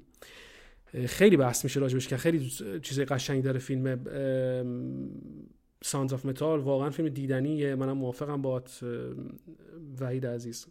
جناب مجید خان عزیز و دوست داشتنی آقا شما سوالی که بنده از شما دارم اینه که چی فکر می‌کنی راجع به ریز احمد و بازی ریز احمد؟ آیا به نظر شما بازی ایشون در این فیلم زیادی explosive نیست مجید جان. آیا فکر می‌کنی که تونسته از پسش؟ ببین یک شم... یک شماتیک شرقی داره. من یه جاهای اینو میبینمش. یعنی این بازی مثلا داد بزنه explo... explosive و این داستانا در بازیگران شرقی معمولا متداوله و بلدش هم هستن. یعنی مثلا ما خیلی نمونه خیلی خوب می‌تونیم پیدا کنیم که این اتفاق افتاده. این شماتیکه در این آدم وجود داره. البته خب یکم به اصطلاح اون ادویه غربی رو داره بدون شک. تو چی فکر می‌کنی مجید؟ فکر می‌کنی بازیش چطور بود؟ ما چه نمره ای می‌تونیم به آقای ریز احمد بدیم در کل؟ ببین من یه چیزی یه صحبت خیلی خوب خوبی شد و یه چیزی خیلی سریع می‌خواستم راجبه چون من واقعا مدیتیشن که چیزایی که سالها برام جالب بوده و چون همیشه در جهت کار تئاتر که قبلا می‌کردم و چیزی که در واقع بعضی وقتا به خودم آرامش میده. من به یه تعریف جالبی خود خودم براش یه چیزی رو پیدا کردم. به مثل لحظه ایه که شما دیدین بارها شده یه آدمی میگه اسم این فیلم چی بود؟ یا اسم اون جایی که رفتیم چی بود؟ آدمایی فکر می‌کنن که پیدا کنن سری جواب رو. مثل ریز احمد که هی سریع می‌خواد یک راه حلی پیدا کنه دیگه. اون چیزی که راجع به ایدئالیست بودنش گفتم یعنی هی دنبال یه ایده نوعی که برگرده به حالت قبلیش. مدیتیشن هم داره همینو میگه. میگه تو هی وقتی فکر می‌کنی هی درگیر میشی مثل همون لحظه ای که شما بیخیال میشی فردا صبح که از خواب بیدار میشی ما میگه اسم اون فیلم این بود. آها. وقتی ولش می‌کنی این کاراکتر هم دقیقا به یه جایی می‌رسه که میگه ولش کنم اصلا. این همه دارم دست و پا می‌زنم که برگردم به حالت قبل. خون زندگیمو از دست میدم. همه این مسائل رو از دست میدم. ببینید خود این ماشین این یه کاراکتره که در واقع کارگردان در یک سری تصاویر لانگ شات چقدر خوب این کاراکتر و این شخصیت رو با هم نزدیک می‌کنه. چرا این بازیگر خب من جواب سوالتون میدم. بسیار خوب بازی کرده. چرا؟ برای اینکه کارگردان ریسک پذیری جالبی کرده. ببینید این این جنس سینما سینمای روتینی در هالیوود نیست. یعنی این سینمای زیرزمینیه. یه مقدار توش ریسک پذیری زیادتره. دنبال سوپر استار آوردن نیست.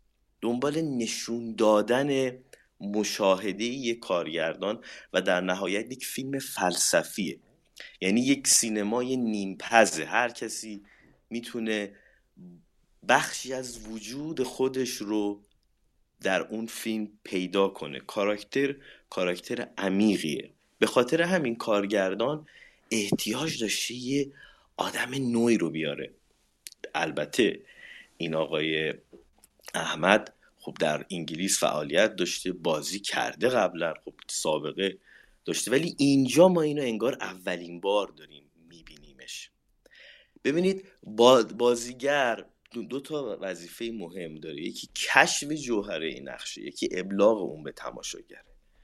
اینجا کارگردان با انتخاب خوب یک خلاقیت خوبی رو به خرج داده و یک آدم جدیدی رو به فیلم به فضای سینمای هالیوود داره اضافه می‌کنه.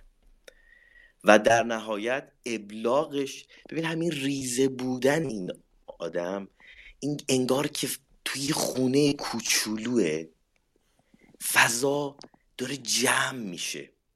زندگی این آدم از یک حالت لانگشا که توی یک ارکستر تتخ تتخ می‌زنه و فلان و یه جمع میشه. نمی‌تونسته این یک بازیگر درشت هیکل رو انتخاب کنه. از این لحاظ کارگردان امتیازش بسیار بالاست. وقتی بازیگر خوبه یعنی کارگردان خوبه. اینا رابطه مستقیمی داره. وقتی بازیگر بده کارگردان بده. کارگردان مسئول این سازها یا همین بازیگراست که همدیگه دارن کوک میشن در صحنه. خیلی جالبه. این کارگردان کسی که مستند میساخته. اتفاقا مستندسازها فیلم های داستانی اولی که می‌سازن خیلی جالبه. یعنی این یه چیزیه که برای من همیشه سوال بوده. خیلی از فیلمسازهای اول موفق می‌بینی قبلا مستند سازی می‌کردن موقعی که داستانی می‌سازن به عنوان فیلم اول. و در اینجا ما می‌بینیم که این بازیگر هم در کشف جوهره نقش و هم در ابلاغ اون به تماشاگر. ببینید این آدم آروم که مثلا با اون ما می‌بینیم در شروع فیلم با این چوبای که درامی که داره که که دوست دخترشو داره نوازش می‌کنه چقدر نرمه. مثل آب نفوذ داره می‌کنه بر یک صخره بزرگ. چنان شوکی بهش وارد میشه که انگار فکر می‌کنه زندگیش تباه شده اصلا. همه چیز رو انگار داره از دست میده. ای سعی می‌کنه که اونو برگردونه ای فکر می‌کنه که جهان غرب جهانی که پر از ایده است دیگه. ما ای باید مشکل رو حل کنیم. یه دکتری میره بهش میگه که هشتاد هزار تا این ممکنه قیمتش باشه.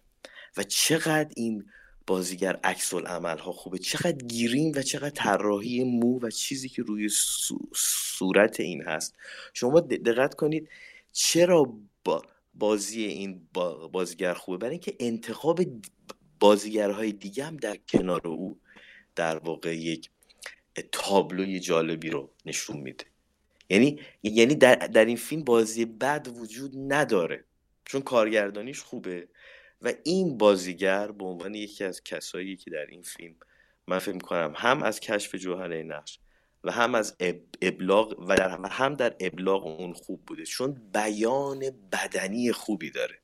همون در واقع تتوهایی که روی بدن این. ببین ما وقتی یک از بازی یک بازیگر راضی هستیم یک سری عناصری با همدیگه تر ترکیب میشه.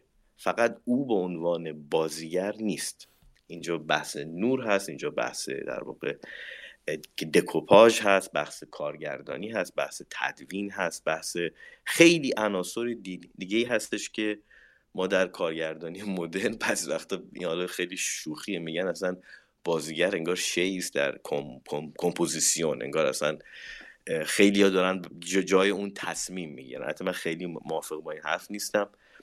ولی می‌خوام بگم که از نظر من یه چهره نوعی انگار وارد سینما شده و من این حرکت هالیوود رو در کل که حالا در اسکار چهره های نو کارگردان های نو و انگار یه موج نوعی اونجا داره شکل می‌گیره که به سینمای زیر زمینی و همین بحث حالا خوراک اسکار آدم هایی که تا الان castaway بودن. ببینید در واقع ریز احمد در شکلگیری یک کاراکتر castaway خوب عمل کرده. چون کارگردان هوشمند او رو. هر بازیگر بزرگی جای او قرار می گرفت نمی‌تونست نقش رو در بیاره.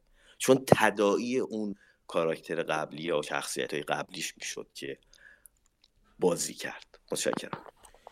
مجید عزیز سپاس است و با من باشه سوال خیلی مهم دارم ازت و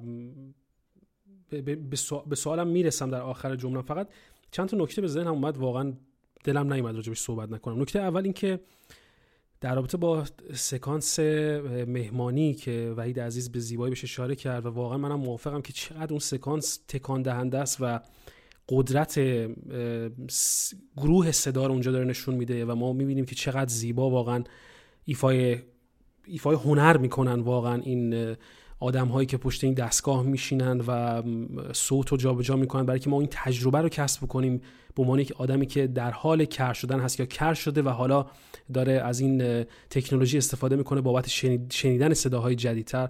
این رو من می‌خوام فقط در کنار وای جان این پلان رو می‌خوام در کنار اون پلانی قرار بدم که روبن داره توی آروی خودش درام می‌زنه و موقعی که داره درام هنوز گوشش کیپه. داره درام می‌زنه و خیلی هم عصبانیه و این شروع می‌کنه به زدن این درامه به شکل بسیار عصبی و بعد دوربین کات می‌خوره. ما میایم بیرون آروی و صدا رو میشنویم و صدای زیبای درامی که به زیبایی واقعا اونجا ریز احمد داره می‌زنه و واقعا لذت بخشه. این کنتراست ها مدام در فیلم در حال رفتن و آمدن هستن و این از قدرت در واقع کاری هست که این فیلم داره ما اشاره می‌کنه.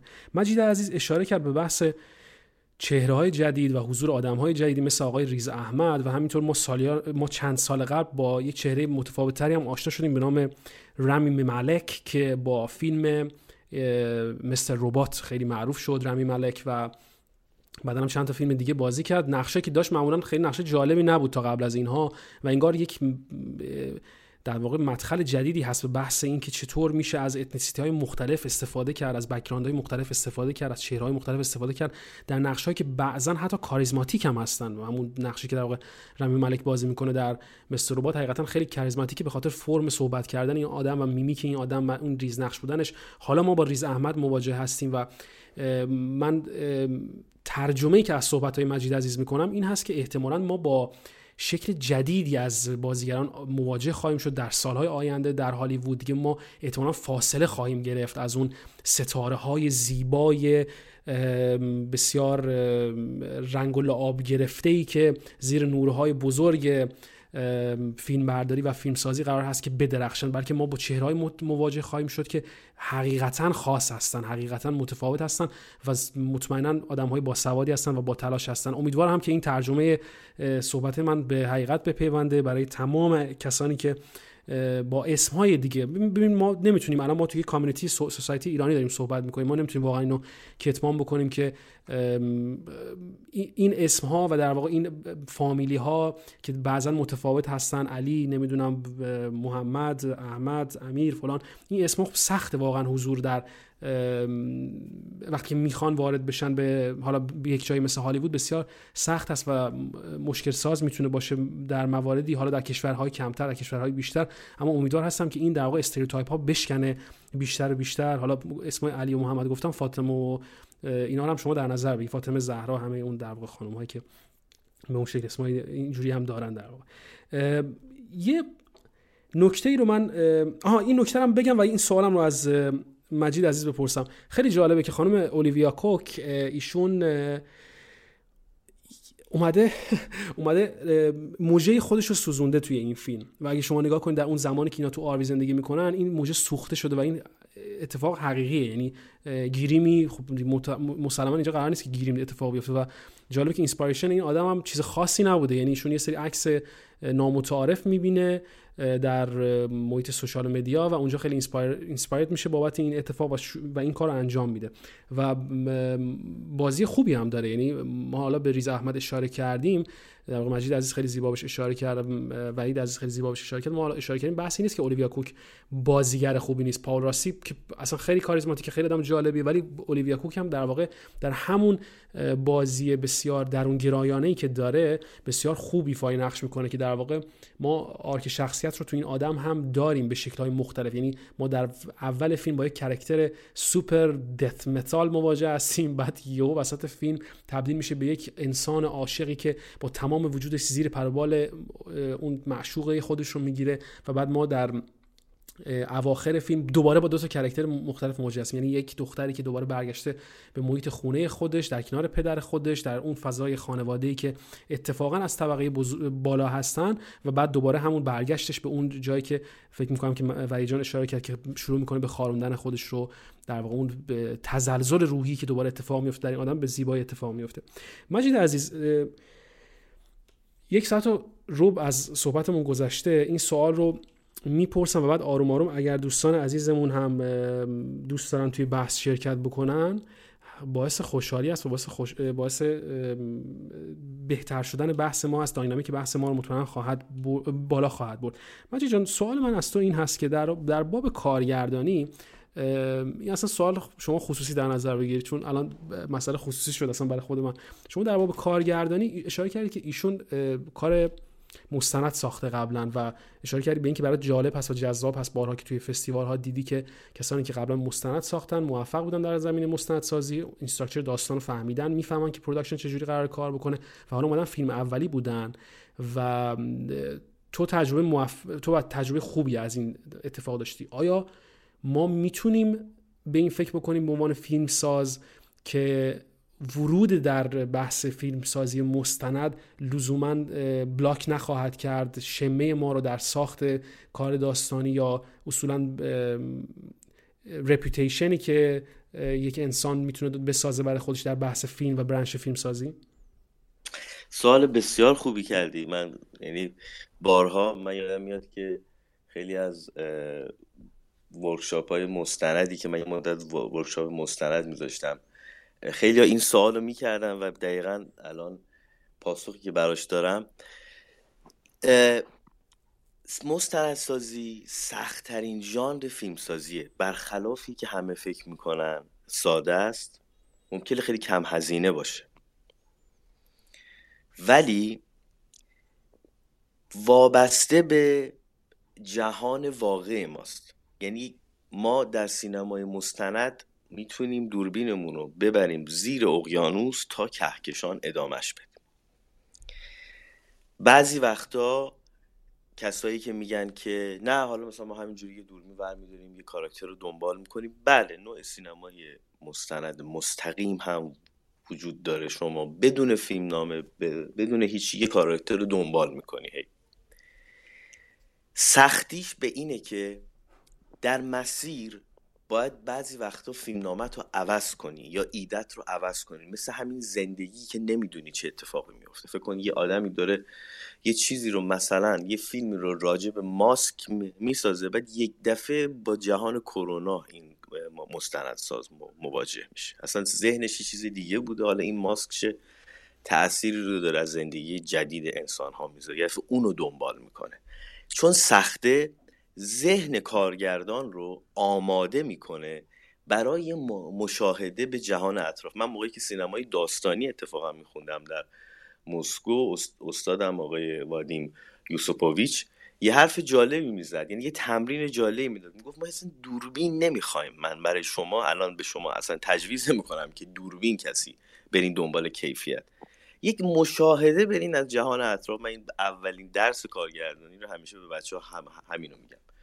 میگم یک مشاهده از جهان اطراف از بالکن خونتون یا سوار ما... ماشین هستین خرید داریم می‌کنیم یک مشاهده رو برای من بنویسید. طوری که من احساس کنم شما از منظر یک کارگردان داری یه چیزی رو روایت می‌کنید. پس کسی که مستندسازی می‌کنه. حتی لوئیز بونوئل که در سینمای سورئال در واقع مطرح بود قبل از سگ آندلوسی فیلم مستند میساخت. خیلی جالب بود. یه سری بز رو فیلم برداری می‌کرد تا یه فاصله ای می‌رفتن از کوه بالا.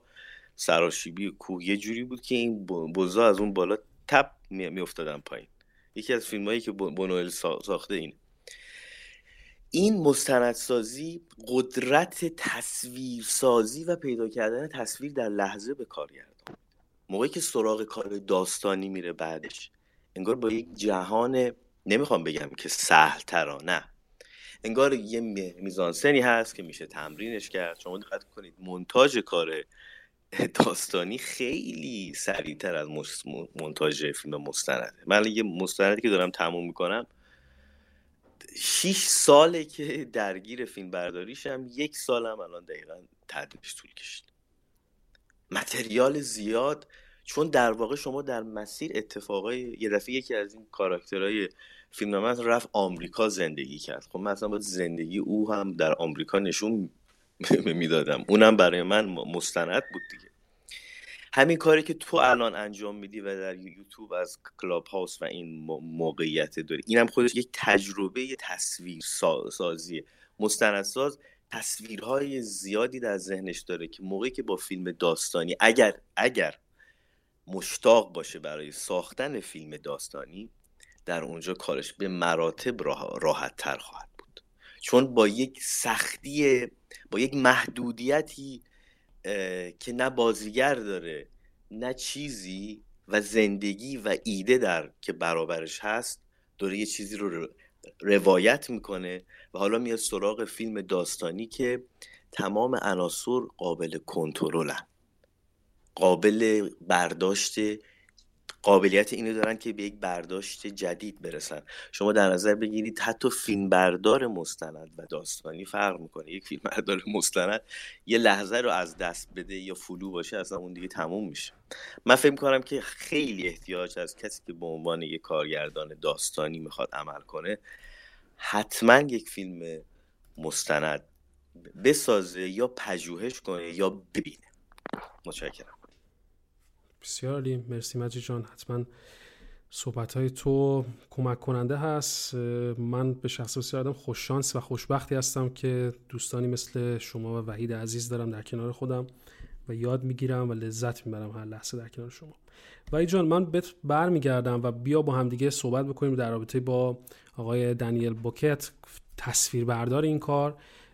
و اگر نکته هم حالا داشتی در خلال چون چند دقیقه هست که ساکت هستی حتما باز هست فضا که راجبش صحبت کنیم. منتها قبل از این که در واقع من و وحید عزیز ادامه بدیم بحث رو خانم جی ای به بخش به روی صحنه اومدن در کنار ما و قرار هست که در کنار ما صحبت بکنن. عزیزان دیگه هم که علاقمند هستن در این سی و در واقع چل دقیقه پایانی بحث ما با کمال میل می‌تونن بیان بالا و در رابطه با فیلم نظرات خودشون رو بیان کنن.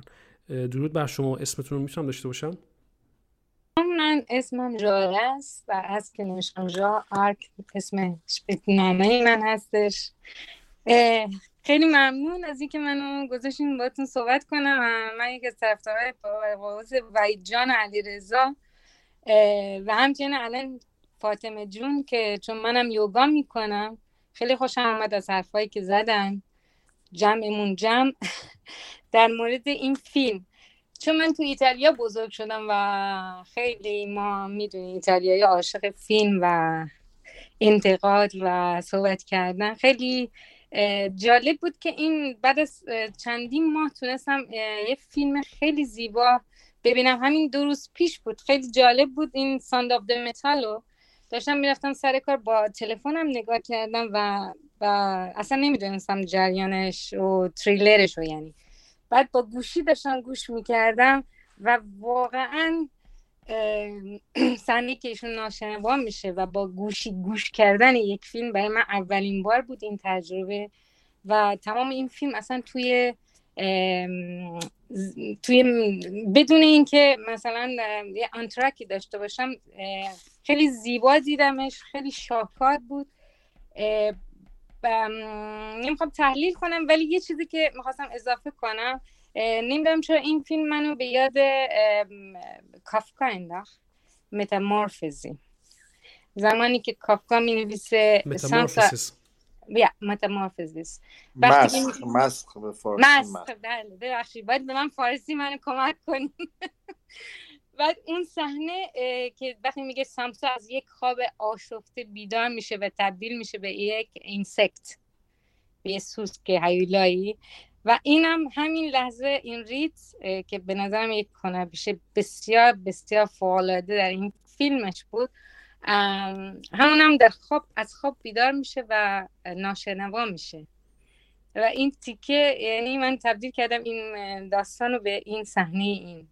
اتفاقا این فیلم ریتس رو همین دیروز دیدم که توی فیلم دیگه توی استار وارز نمی‌دونم دیدین مال راگ وان اونجا بازی کرد که اصلا هیچ شخصیتی نداره و و چقدر جالبه که توی دو فیلم می‌تونه اینقدر اینقدر زیبا بیاد بالا.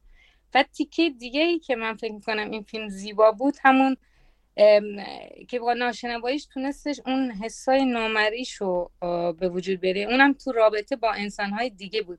یعنی اون صحنه که زنش دوست دخترش ازش جدا میشه یعنی اون عشق واقعی یعنی رو ول کرد تا خودش رو با تنهایی بتونه این مریضیش رو نمی‌دونم دنبال مریضیش بره. یا حالا معالجش کنه یا باهاش شکست بخوره. و اون رابطه انسانی که با بچه ها به به وجود آورده بود یک یک تیکه دیگه است که همیشه فکر می‌کنم که همه ما وقتی به دنیا میاییم اون دو سال اول زندگیمون که زبون مادری هم نمی‌دونیم ولی وجود یک مادر یک انسان به ما میگه که زندگی ادامه داره. و این این حسی که اون فکر کنم کارگردان به این فیلم داد که بتونه در آخر سر وقتی سرش رو بالا میاره خورشید می‌بینه و اون حلزون از گوشش در میاره بگه من دیگه الان یه این اینسکت هستم. دیگه احتیاج نیستش که فکر کنم یکی دیگه هستم یا هندیکپ هستم. مرسی. مرسی جان دارک. چقدر خوب اشاره کردی. اسم تو دارم درست گفته باشم. جاله فکر جاله جاله. جاله. جاله. جاله. مرسی. معذرت می‌خوام. و واقعا اینکه درست میگی. بحث بحث انتخابه بحث بحث زندگی است هدف هدف سوروایواله. یعنی اینکه در واقع انتخاب باید بکنه هر فردی در زندگیش که می‌خواد در اون شرایطی که مونده و تقلا می‌کنه بمونه یا بپذیره و ادامه بده.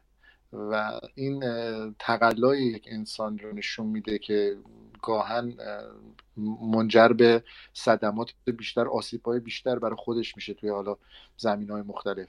و بسیار نکات خیلی ریز و انسانی رو بهش اشاره کردی. در مجموع میشه گفت در اون مایه اصلی فیلم همینه که شما بهش اشاره کردی و نکته به نکته یعنی سکانس به سکانس پلان به پلان می‌تونیم ازش اینا رو بکشیم بیرون. و اشارت هم به مسخ کافکا به درستیه یعنی مواجهه انسان با یک امر ناموجه و غیر قابل پیش بینی از قبل و یک اتفاقی که در یک انسان ضعیف اتفاق میفته هوشمندی کارگردان در انتخاب حالا تو کستینگ که مجید و علی هم بهش اشاره کردن همینجاست. شما نیازمند یک شخصیتی بودی که بتونی از نظر سمپاتی و حالا مخصوصا تو قالب این چیزی که علی گفت به عنوان شخصیت های شرقی این حس همزادپنداری بیشتری که ایجاد می‌کرده بسیار هوشمندانه بوده. و اینکه ما بفهمیم که این انسانی که در ابتدا ما بهش یک وجهه musician metal میدیم و احساس می‌کنیم خیلی قوی هست. در واقع چه انسان ضعیفی است. بعد به ترتیب ریویل میشه برای ما. افشا میشه که این اعتیاد داشته و هنوز درگیر اعتیاده. و در اون صحنه زیبا که شما تغییر شخصیت تغییر بازی رو به چه هنر این آقای ریز احمد من واقعا اینجا می‌تونم احساس تاسف بکنم به خاطر اینکه ایشون به عنوان بازیگر نقش اول جایزه نگرفت با اینکه ما بازی آقای آره بازی آنتونی هاپکینز خب خوب بود. ولی من بعد از اون که اون فیلم رو دیدیم این فیلم رو دیدم. یعنی بعد از پدر من این فیلم رو دیدم و احساس کردم که نه این اصلا یه سرگردن بالاتر تو ونوم بازی کرد و به قول شما درست میگی. توی فیلم های دیگه نقش های خیلی فرعی و آنتاگونیست داشت و اصلا کلا می‌شد بگی اصلا وجود نداشت ولی تو این فیلم بسیار موثر بود. و اینجا اون صحنه که این میاد میشینه جلوی این آقای جو و بهش میگه یعنی ببین در عرض سی ثانیه اون درون مایه اون شخصیت رو به شما نشون میده که یک انسانی که اعتیاد داشته چگونه اونجا خودش رو به شکلی نشون میده؟ در که اصلا نیازی نداره از این آقای جو درخواست پول بکنه ولی بهش میگه می‌تونه من کمک بکنی من خونم برم پولم پس بدم مثلا آرویمو پس بگیرم. در صورتی که اصلا می‌تونست اینم نپرسه. و اونجاست که ما مواجه میشیم که چقدر این داستان و این فیلم نامه ریزکاری داره هر حال ممنونم جان می‌کنم. مرسی مرسی جان. مرسی. سپاس از عزیزان و توضیحاتی که دادن. فقط من چند تا نکته اشاره بکنم به علت اینکه به قول معروف گفتن بدآموزی نداشته باشه. تو رو خدا فیلمو نبینید با موبایل. با تلویزیون بزرگ ببینید. تلویزیونی که خیلی بزرگن و صدای خیلی خوب دارن. نابود نکنیم تصویر بردار بیچاره رو. اون دوربین سنگینه 12 کیلو وزنشه. علی رضا من تقصیر ندارم. من وقت واقعا در زندگیم نداشتم و این اولین بار بود در زندگیم تلویزیون فیلمو در موبایل دیدم. من اتفاقا سینما یه چیزی بگم. یه چیزی بگم. بذار اتفاقا خیلی نکته جالبی بود. چون این فیلم در مورد صدا بوده من داشتم به این که می‌گفت فکر کردم. راست میگه اگر من این فیلم رو مثلا با هدست میشنیدم و اون صداها رو به جزئیاتش و دیتیلش رو درک می‌کردم چه اتفاقی میفته حالا من بحث تصویری معتقدم که بله. اگه روی تصویر بزرگ می‌شد ببینی و صدا رو هم به همون ترتیب با هدست بشنوی علی نظرت چیه؟ حالا عرض می‌کنم خدمت خانم ژاله عزیز اگر لطف بله. کنی که مایک تو خاموش نگه داری در هنگام صحبت کردنمون خواهش می‌کنم. چون در واقع هدف این هست که صحبت داینامیک بره به سمت جلو و حالا خب دوستان مثلا مختلف میان و نظرهای مختلف میدن. شاید بعضا آدم موافق هم نباشه با نظرشون اما در واقع گذار می‌کنیم و میریم جلو و میشنویم از هم دیگه و هدف این هست. حداقل توی جلسه که ما داریم در کنار هم دیگه. به خاطر همین در واقع گفتم این مطلب. یعنی می‌فهمم که صدا خب مطمئنا خیلی کار شده راجبش. با الان تو این دو ساعت هم تقریبا تو یک ساعت سی دقیقه راجبش صحبت کردیم که چقدر واقعا روی صدا کار شده. ولی به عنوان نمایندگان دی او پی در اینجا و در تمامی مکانها از شما خواهش کردم که در واقع و این بحث در واقع تجربه فیلم دیدن هست. یعنی ببینید ما مثلا دوستانی هستن که بعضا میگن که وسط فیلم بریم مثلا چه می‌دونم بریم این کارو بکنیم یا بریم اون کارو انجام بدیم یا بریم بیرون. من شنیدم در کشور ترکیه پاوس میدن فیلم رو و میرن بیرون و سیگار می‌کشن مردم. که البته خب این در تاریخ سینما وجود داره. فکر می‌کنم در ایتالیا هم اتفاق افتاده در فرانسه هم بوده این اتفاق.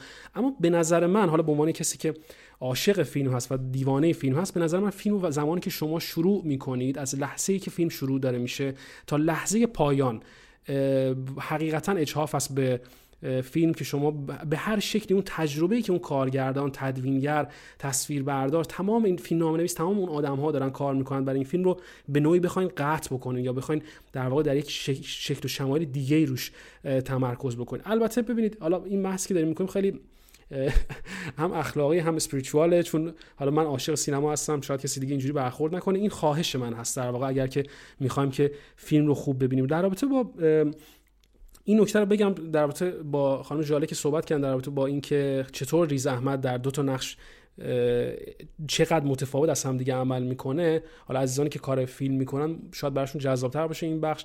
و اونم جایی هست که خود ریز احمد به عنوان تهیه کننده توی فیلم حضور داره. دلیل چی هست؟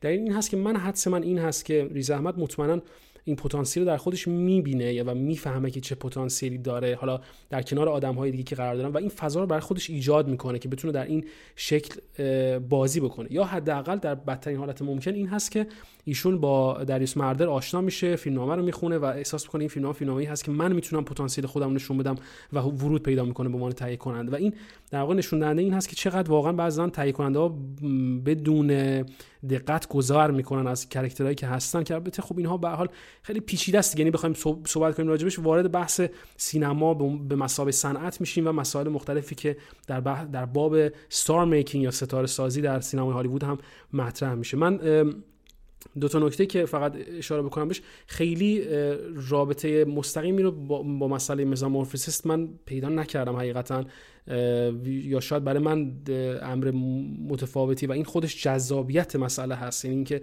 شما وقتی که مواجه میشین با یک اثر هنری با یک کار به زم من غلط و درستی وجود نداره. هر کسی از زمش خیش شد یار من و واقعا این حقیقت داره. به حال با, با تمام تفاوت تجربه و تمام تفاوت کاری که انسان می‌کنه اصلا جذابیت هنر برای به این مسئله است. برای من اینطور است. شاید غلطه شاید نمی‌دونم. ولی برای من حداقل مسئله مسخ در فیلم دیده نشد. چون برای من مسخ در واقع رسیدن از انسانیت به یک یک تخریب روحی روانی و فکری است. حداقل در کرکتر جوکر من این رو بیشتر دیدم تا در این کرکتری که از یک تخریب به انسانیت برمیگرده. که البته می‌فهمم منظور حالا بحثی ندارم راجبش و در رابطه با بازی ایشون هم حالا صحبت می‌کنم. با اینکه من نقد کردم نقد البته سازنده بازی انتونی هاپکینز رو در فیلم پدر به نظر من هنوز همچنان انتونی هاپکینز بهتر از ریز احمد هست در این نقشی که داره بازی می‌کنه یا حداقل برای من اینطوری هست. حالا نظر من مهم نیست چون من در آکادمی اسکار نیستم و اگر هم بودم مطمئنا یه رأی بیشتر نداشتم.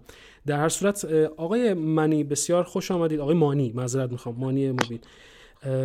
بسیار خوش اومدی به بحث ما. 20 دقیقه تقریبا 24 5 دقیقه وقت داریم از این صحبتمون. یکی از دوستان به من یه بار گفتن که بحثایی که ما اینجا می‌کنیم بسیار جذابه به این دلیل که وقتی که این دو ساعت تموم میشه و این دوست عزیز من دوست جان من میره و فیلم نگاه می‌کنه با یک دید دیگه ای با فیلم بعدی مواجه میشه. یعنی هر جلسه که ما میایم جلسه بعد که ایشون میره یه فیلم نگاه می‌کنه اصلا با یک کوله بار دیگه ای وارد اون فیلم جدید میشه و از یک منظر دیگه اون فیلم رو می‌بینه به اینکه خب نگاه های مختلفی هست. در یک فیلم و نگاه تحلیلی به ما کمک می‌کنه که بتونیم بریک بکنیم تمام فیلمو. مانی عزیز تو با چه کوله باری از این فیلم اومدی بیرون؟ من من اولا که این فیلم بهترین فیلم سال رو من واقعا وقتی دیدم به وجد اومدم از زیبایی این فیلم و دو بار پشت هم دیدم. اول از اسمش شروع می‌کنم Sound of Metal به نظر من حالا ممکن نظر کارگردان چیز دیگه باشه ولی برای من مهمترین صحنه فیلم صحنه ای بودش که ایشون یه رابطه جدیدی با یک بچه ناشنوا که بالای یک سرسره بود و ایشون در پایین سرسره و شروع می‌کنه percussion زدن و, و ضرب زدن روی آهن. و یه رابطه شروع می‌کنه با در این دنیای ناشنوایی برای اینکه خب همونطور که می‌دونی ناشنوایان vibration رو هنوز حس می‌کنن. و خب Sound of Metal اون صدای اون متال فکر می‌کنم منظور اون connection جدیدیه که ایشون پیدا کردن تو این دنیای جدیدی که خودشون رو توش پیدا یعنی این اتفاق بعد از اینکه این اتفاق براشون افتاد. ولی داستان این بودش که این ایشون توی یه توهمی گیر کرده بودند که فکر می‌کنم که فکر می‌کردن این یه دوره موقتیه و قرار عمل بشن و برگردن سر زندگی اصلی. و اون صحنه به نظر من قلب کل فیلمه. این رابطه این شخص با اون بچه در اون لحظه. برای اینکه در آخر فیلم هم وقتی که ما می‌بینیم که ایشون میشینه و تصمیم می‌گیره که یعنی می‌فهمه که زندگیش هیچ وقت به حالت عادی بر نمیگرده و ما می‌بینیم یک سری بچه دورش دارن بازی می‌کنن صدای بچه هست یه سری دارن توی پارک میخندن و این برانور می‌کنن. بعد این شخصیت اول اونا رو نگاه می‌کنه چشمشو میبنده و سمکش رو بر میداره و وارد واقعا ناشنوا میشه. این به نظر من توی ذهنش توی memory ش به اون صحنه connection خودش با اون بچه در اون لحظه فکر می‌کنه. و که همون بالای سرسره بودن پایین سرسره و فکر می‌کنم با قبول می‌کنه اون لحظه که دیگه اون دنیاییه که باید درش یعنی زیست کنه درش. اون دنیای ایشونه. و خب بحثای ادیکشن اینجا خب خیلی مطرح بود دیگه. کلا ایشون یه آدم بودن که معتاد بودن. حالا بعد زندگیشون عوض میشه اعتیاد می‌ذارن کنار وارد بند میشن. ولی خب نشون میده که شخصیتی دارن که به طرف اعتیاد میره. و خب این زندگی نرمال زندگی که می‌خواست دوباره برگرده به اون زندگی که با دوست دخترش داشت و توی بند بودن و این برون می‌رفتن و تو زندگی که با گوشش کاملا شنوا بود این یه اعتیادی به اون زندگی داشت دیگه. یعنی اون دورانی هم که توی اون کامیونیتی زندگی کرد همش فکر می‌کرد که یک دوران موقتیه و مثل یک معتاد دنبال این بودش که برگرده به اون زندگی اصلیش که می‌دیدیم که مثلا یه معتاد ممکنه بره یواشکی پول بدوزه یواشکی یه کاری بکنه یواشکی به یکی زنگ بزنه موادشو بیاره اینا. اینم دقیقا همین کار می‌کرد. یواشکی می‌رفت پای کامپیوتر. می‌رفت یواشکی ماشینش رو فروخت یواشکی رفت تمام وسایلش رو فروخت پول جمع کرد یواشکی رفت وقت دکتر گرفت یواشکی رفت عمل کرد و برگشت که بعد اون شخصی که در اون اون کامیونیتی لیدری که اونجا اسمش الان رفت با ایشون که میگن حرف می‌زنه ایشون کاملا شوک میشه میگه تو من نمی‌دونم دنبال چی هستی من پس تا تا حالا چی یاد گرفتی اینجا؟ یعنی منظور این بودش که ما تمام مدت داریم به شما میگیم که قبول کن. اون اون کاندیشنی که خودت هستی درش رو قبول کن و برایش عجیب بودش که این هنوز قبول نکرده بود.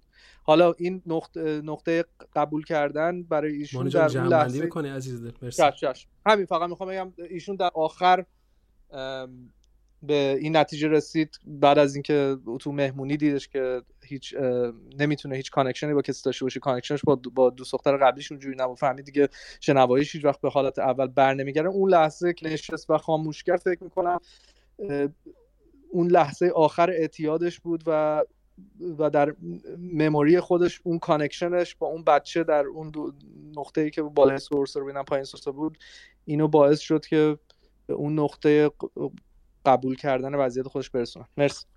متشکرم. ما تقریبا 17 18 دقیقه تا آخر جلسه وقت داریم با احتساب اون 4 5 دقیقه آخری که جمعبندی عزیزان رو خواهیم شنید. آقای حجیر عزیز حاطف چون سلام عرض می‌کنم بهت اول از همه. سلام علی عزیز دلم. ما از آقای حجیر یه دو سه دقیقه بشنویم میایم برای جنبندی و در کنار جنبندی صحبت های حاطف عزیز رو هم خواهیم شنید. جناب حجیر توی دو سه دقیقه اگر لطف بفرمایید. بفرمایید. سلام وقتون بخیر. علی رضا جان من یه سوال ازت داشتم. چون یه همزاد پنداری عجیب غریب با این فیلم داشتم. اونم پی بردن ببخشید. پی بردن ناگهانی به یک نقصان با به یک ضعفی که تو این فیلم خیلی جالب نشون داده شد. همزاد پنداری منم دقیقا این بود که من امروز یهو متوجه شدم درصدی از ریم درگیر کرونا شده و این حسه رو خیلی ملموس احساس کردم. از این بهتر من برترین چیزی که تو این فیلم دیدم این پی بردن به اون حس ببخشید نقصان بود که یک بار با آدم دست میده. همین من زیاد صحبت هم نمی‌تونم بکنم. مرسی. جناب حجیر نکته که بهش اشاره کردیم در ابتدای جلسه وحید عزیز هم بهش اشاره کرد بخش, بخش در واقع بحث نقصان نیست بحث فقدان هست. و نکته که خود آقای مردر بهش اشاره داره دریوس مردر بهش اشاره داره این هست که اون انسانی که مشکل شنوایی داره لزوما انسان با نقصی نیست. این در واقع شاید یک یکی از حسای اون انسان از بین بره اما زندگی ادامه داره و به سمت جلو خواهد رفت و تمام تلاش کارگردان در مسیر همین مطلب هست که تا اونجایی که میشه دوری بکنه از اینکه ما ما در واقع این انسان رو انسانی که در واقع نمی‌تونه بشنوه و مشکل شنیداری داره رو در کنار کلمه مثل نقصان قرار بدیم. و این بحث فقدان رو ولی ما اینجا داریم با توی فیلم نامه. و حالا توی اول بحثمون خیلی بیشتر راجبش صحبت شد. حتما این هست که ما دار شما دیرتر تشریف آوردین به جلسه ولی حتما می‌تونید بعدا پادکست برنامه رو گوش کنید. وحید عزیز خیلی اشارات مهم و ریزی داره در رابطه با این مطلب و این سوالی که شما پرسیدید که اونجا مفصلا راجبش صحبت شده. اگر اجازه بفرمایید بریم به سمت جمعبندی و پایانبندی بخشمون. حاطف عزیز شما شما شروع کن شما پایان بندی رو بذار کنار و من وقت در اختیارت قرار میدم هر تعداد هر زمانی که خواستی صحبت کنی. بعد از شما من ربع ساعت وقت می‌گیرم برای پایان بندی ممنونم. خیلی متشکر علی رضا عزیزم سلام می‌کنم خدمت همه دوستان. تشکر می‌کنم. چه نکات زیبایی عزیزان اشاره کردن و مخصوصا خانم فاطمه که در رابطه با آرامش ذهن گفتن و همطور خانم ژاکلین من اسمشون رو فراموش کردم ایشون هم اشاره زیبایی کردن. این فیلم به نظر من یک داستان یک روایت در اون زمانی زیباست که می‌تونه گستردگی معنا داشته باشه. حالا من این معنا رو شاید یک مقداری از یک وجه دیگری همزا پینداری کردم. اینو دقیقا ما می‌تونیم به در مقام اعتیاد بهش نگاه کنیم. دوران قبل از اعتیاد این شخص زمانی که مشکل براش به وجود میاد زمانی که شروع می‌کنه توی به قول معروف کنسرت و با دوست دختر خودش همکاری می‌کنه. این دوران طلایی زندگیشه موقعی که متوجه میشه که این مشکل داره دقیقا زمانیه که یک فرد احساس می‌کنه که اعتیاد پیدا کرده ولی قبول نمی‌کنه. و همیشه اینو میگن که معتاد آخرین فردیه که قبول می‌کنه که اعتیاد داره. دقیقا تو همین داستانم انتهای فیلم یعنی آخرین شخصی که پذیرفت این مشکل داره این کارکرد از دست داده خود این طرف بود. و همینطور صحبت هایی که در رابطه با باور میشه. یعنی چون تو خود فیلم هم یه اشاره نسبت به اعتیاد و هم همچنین اون سیستم انونیما نارکومانر اینا داشتن به اون صورت. فکر می‌کنم یک تماسی هم با دوست دخترش با اسپانسرش گرفت و اونها معرفی کردن که این بره تو مکان دوران چیزشو بگذرونه نقاهتشو بگذرونه. و من ببخشید من یکم پرش افکار دارم. هیچ استرس نیست اوکی اوکی. ببخش و همینطور در رابطه با باور چون دقیقا توی این جلسات هم صحبت میشه همش به شما میگه که شما ما به این باور رسیم همش می‌خواد به شما باور بده که تو یک کارکردی رو از دست داری و, و نمی‌تونی مثل انسانهای عادی زندگی بکنی. و این تمام تلاشش رو می‌کنه. شما اگه نگاه بکنید تو زمینه اعتیاد یه معتاد حتی خونش رو عوض می‌کنه.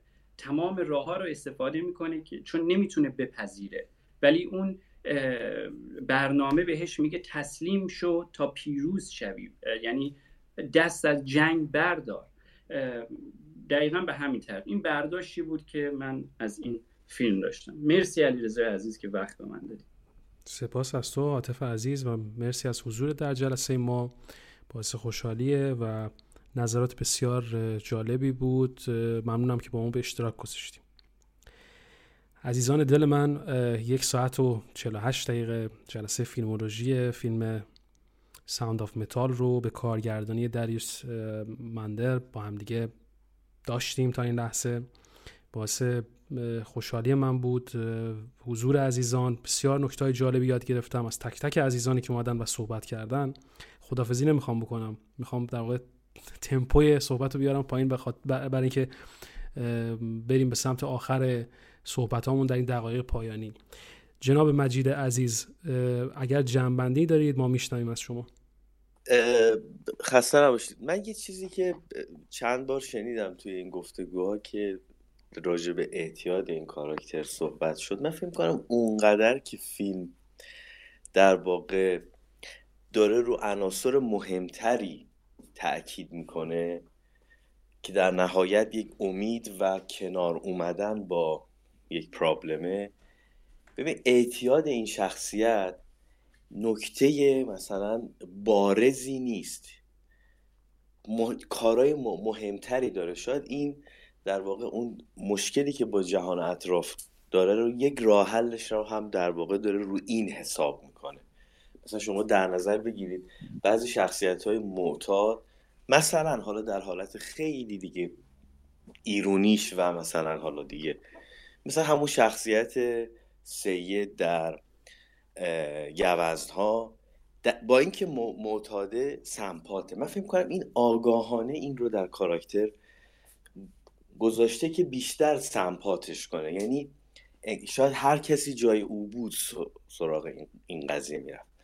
ببینید نکته های خوبی رو در واقع خب وحید رو راجع به بحث که این چه صداییه خب این خیلی نکته خیلی خوبی رو وحید گفت که که واقعا یه بحث در واقع فلسفی به این کاراکتر میده که این آیا صدای فلزه یا واقعا اون صدای موسیقی که در درون این شکل گرفته.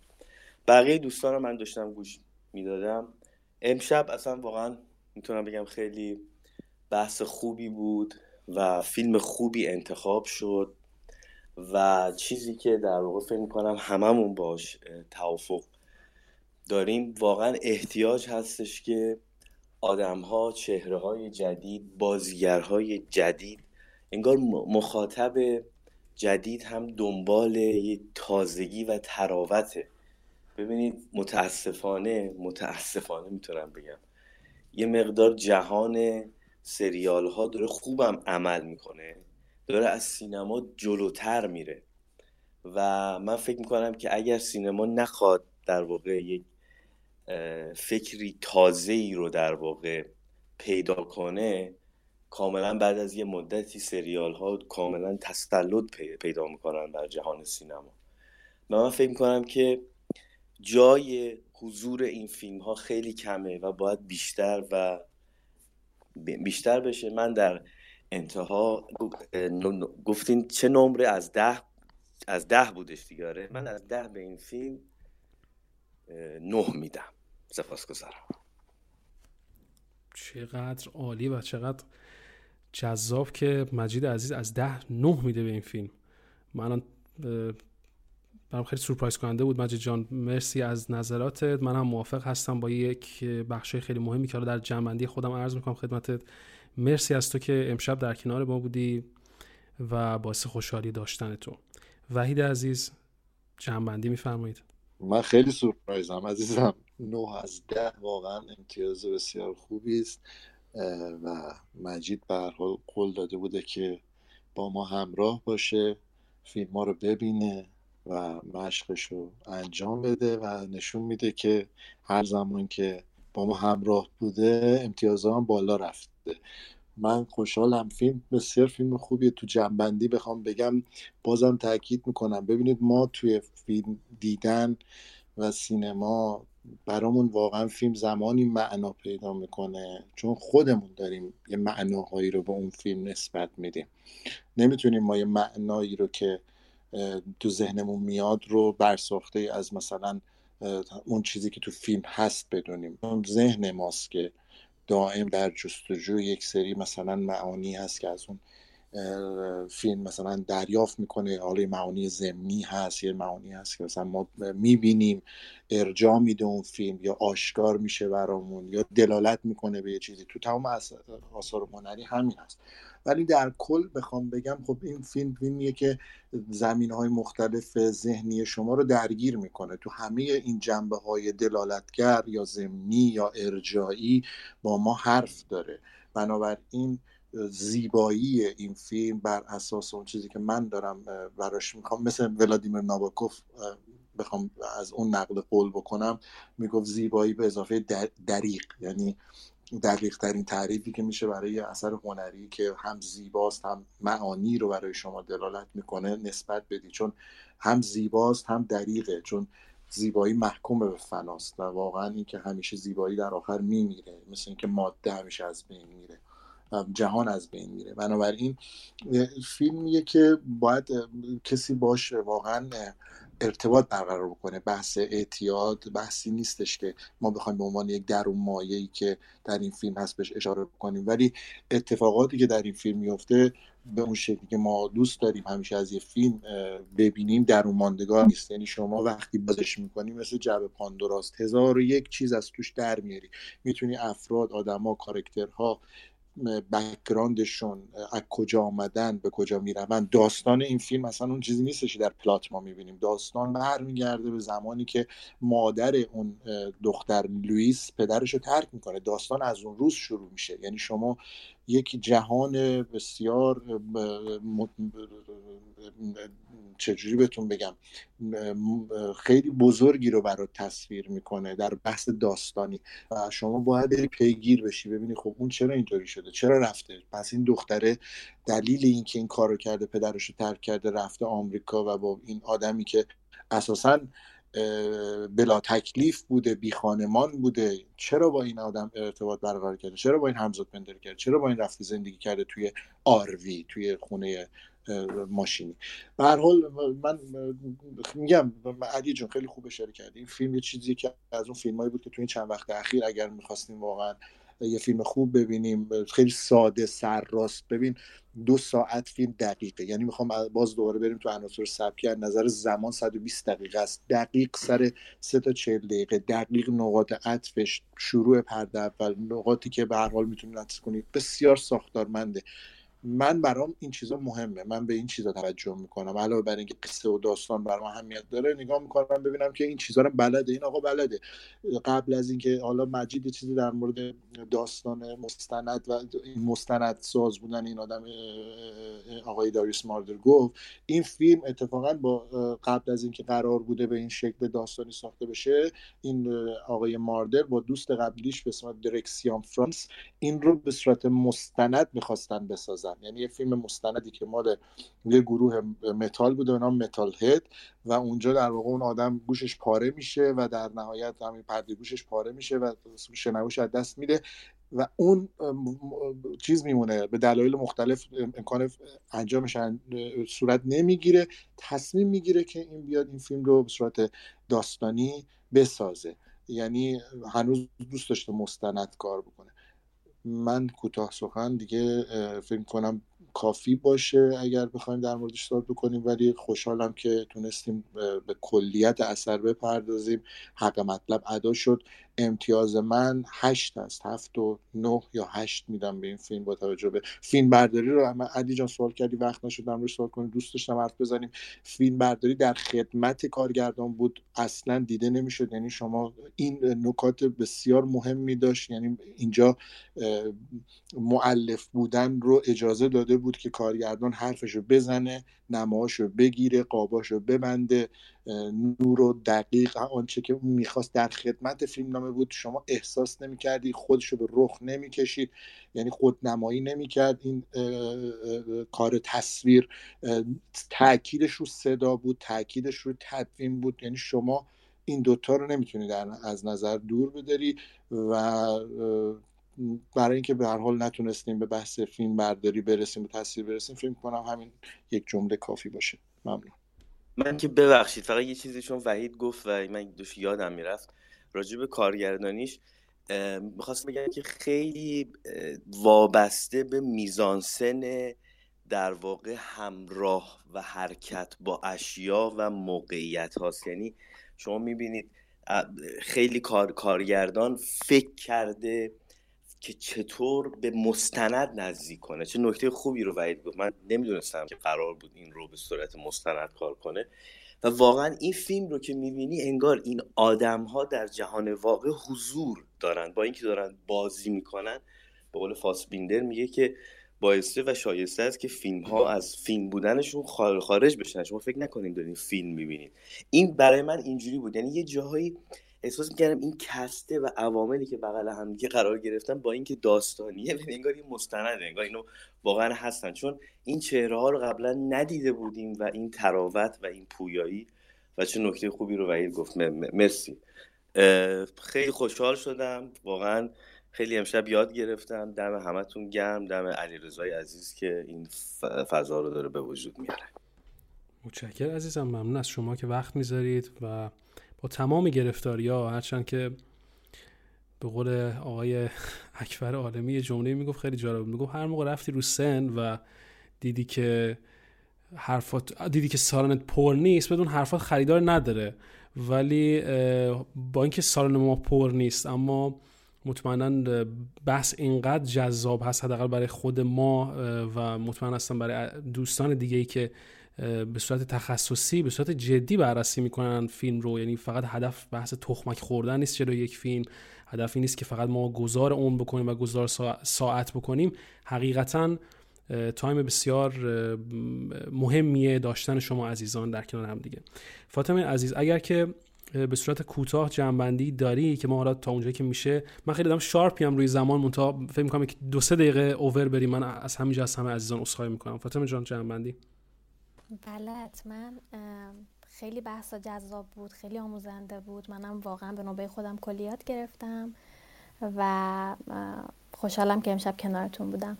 و اگه به عنوان یه مخاطب عام و کسی که نگاه تخصصی نداره بخوام امتیاز بدم به فیلم من از ده به فیلم ده میدم. و این فیلم جز فیلماییه که جز واقعا تاپ تنای فیلم منه. و ممنون از شما. فاطمه جان.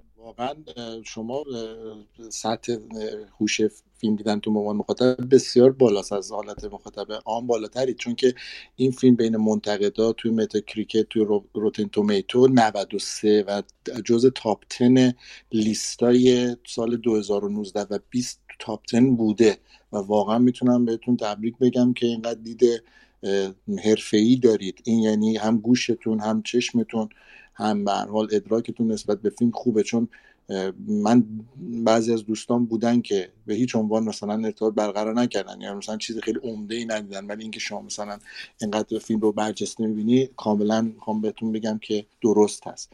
به حال منم خوشحال شدم علی جان برای اینکه روی شارت رو زمان هستی فکر کنم که حالا ایراد نداره. به حال اتفاق میفته دیگه. گهگاهی یکی دو سه دقیقه همه برنامه ها تلورانس دارن.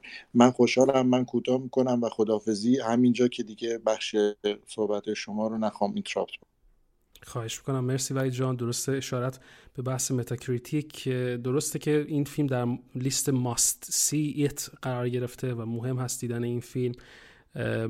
در پایان صحبتی که من خواهم کرد فقط در حد یکی دو, جمله این رو خلاصه می‌کنم که واقعا حقیقتا بحث صدا نه تنها به عنوان یک بخش انرژی از خود فیلم بلکه به عنوان یک ابزاری برای قصه گویی در دست فیلم ساز است و فیلم Sound of Metal به زیبایی صدا رو به عنوان یک از مهمترین عناصر فیلم سازی در دستان خودش می‌گیره و برای ما بزرگ نمایی می‌کنه به شکل بسیار زیبایی. در واقع یک نور بسیار زیبایی روی صدا میندازه و ما نشون میده که چقدر ما ساده بعضا میگذریم از این بزرگی و خوبی صدا به عنوان یک عنصر تعریف کننده داستان باید اینجا اشاره بکنم که مهمه به نظر من که فیلم تعریف سکوت نیست و به نوعی توصیف صدا هست حتی همونطور که وحید عزیز اشاره کرد به بخشای مهمی که رفرنس داره به صحبت به این جمله نهایی من که در واقع فیلم, فیلم تعریف سکوت نیست بلکه توصیف صدا هست که من دیگه ازش گذر نمی کنم و این در واقع جمله پایانی من خواهد بود.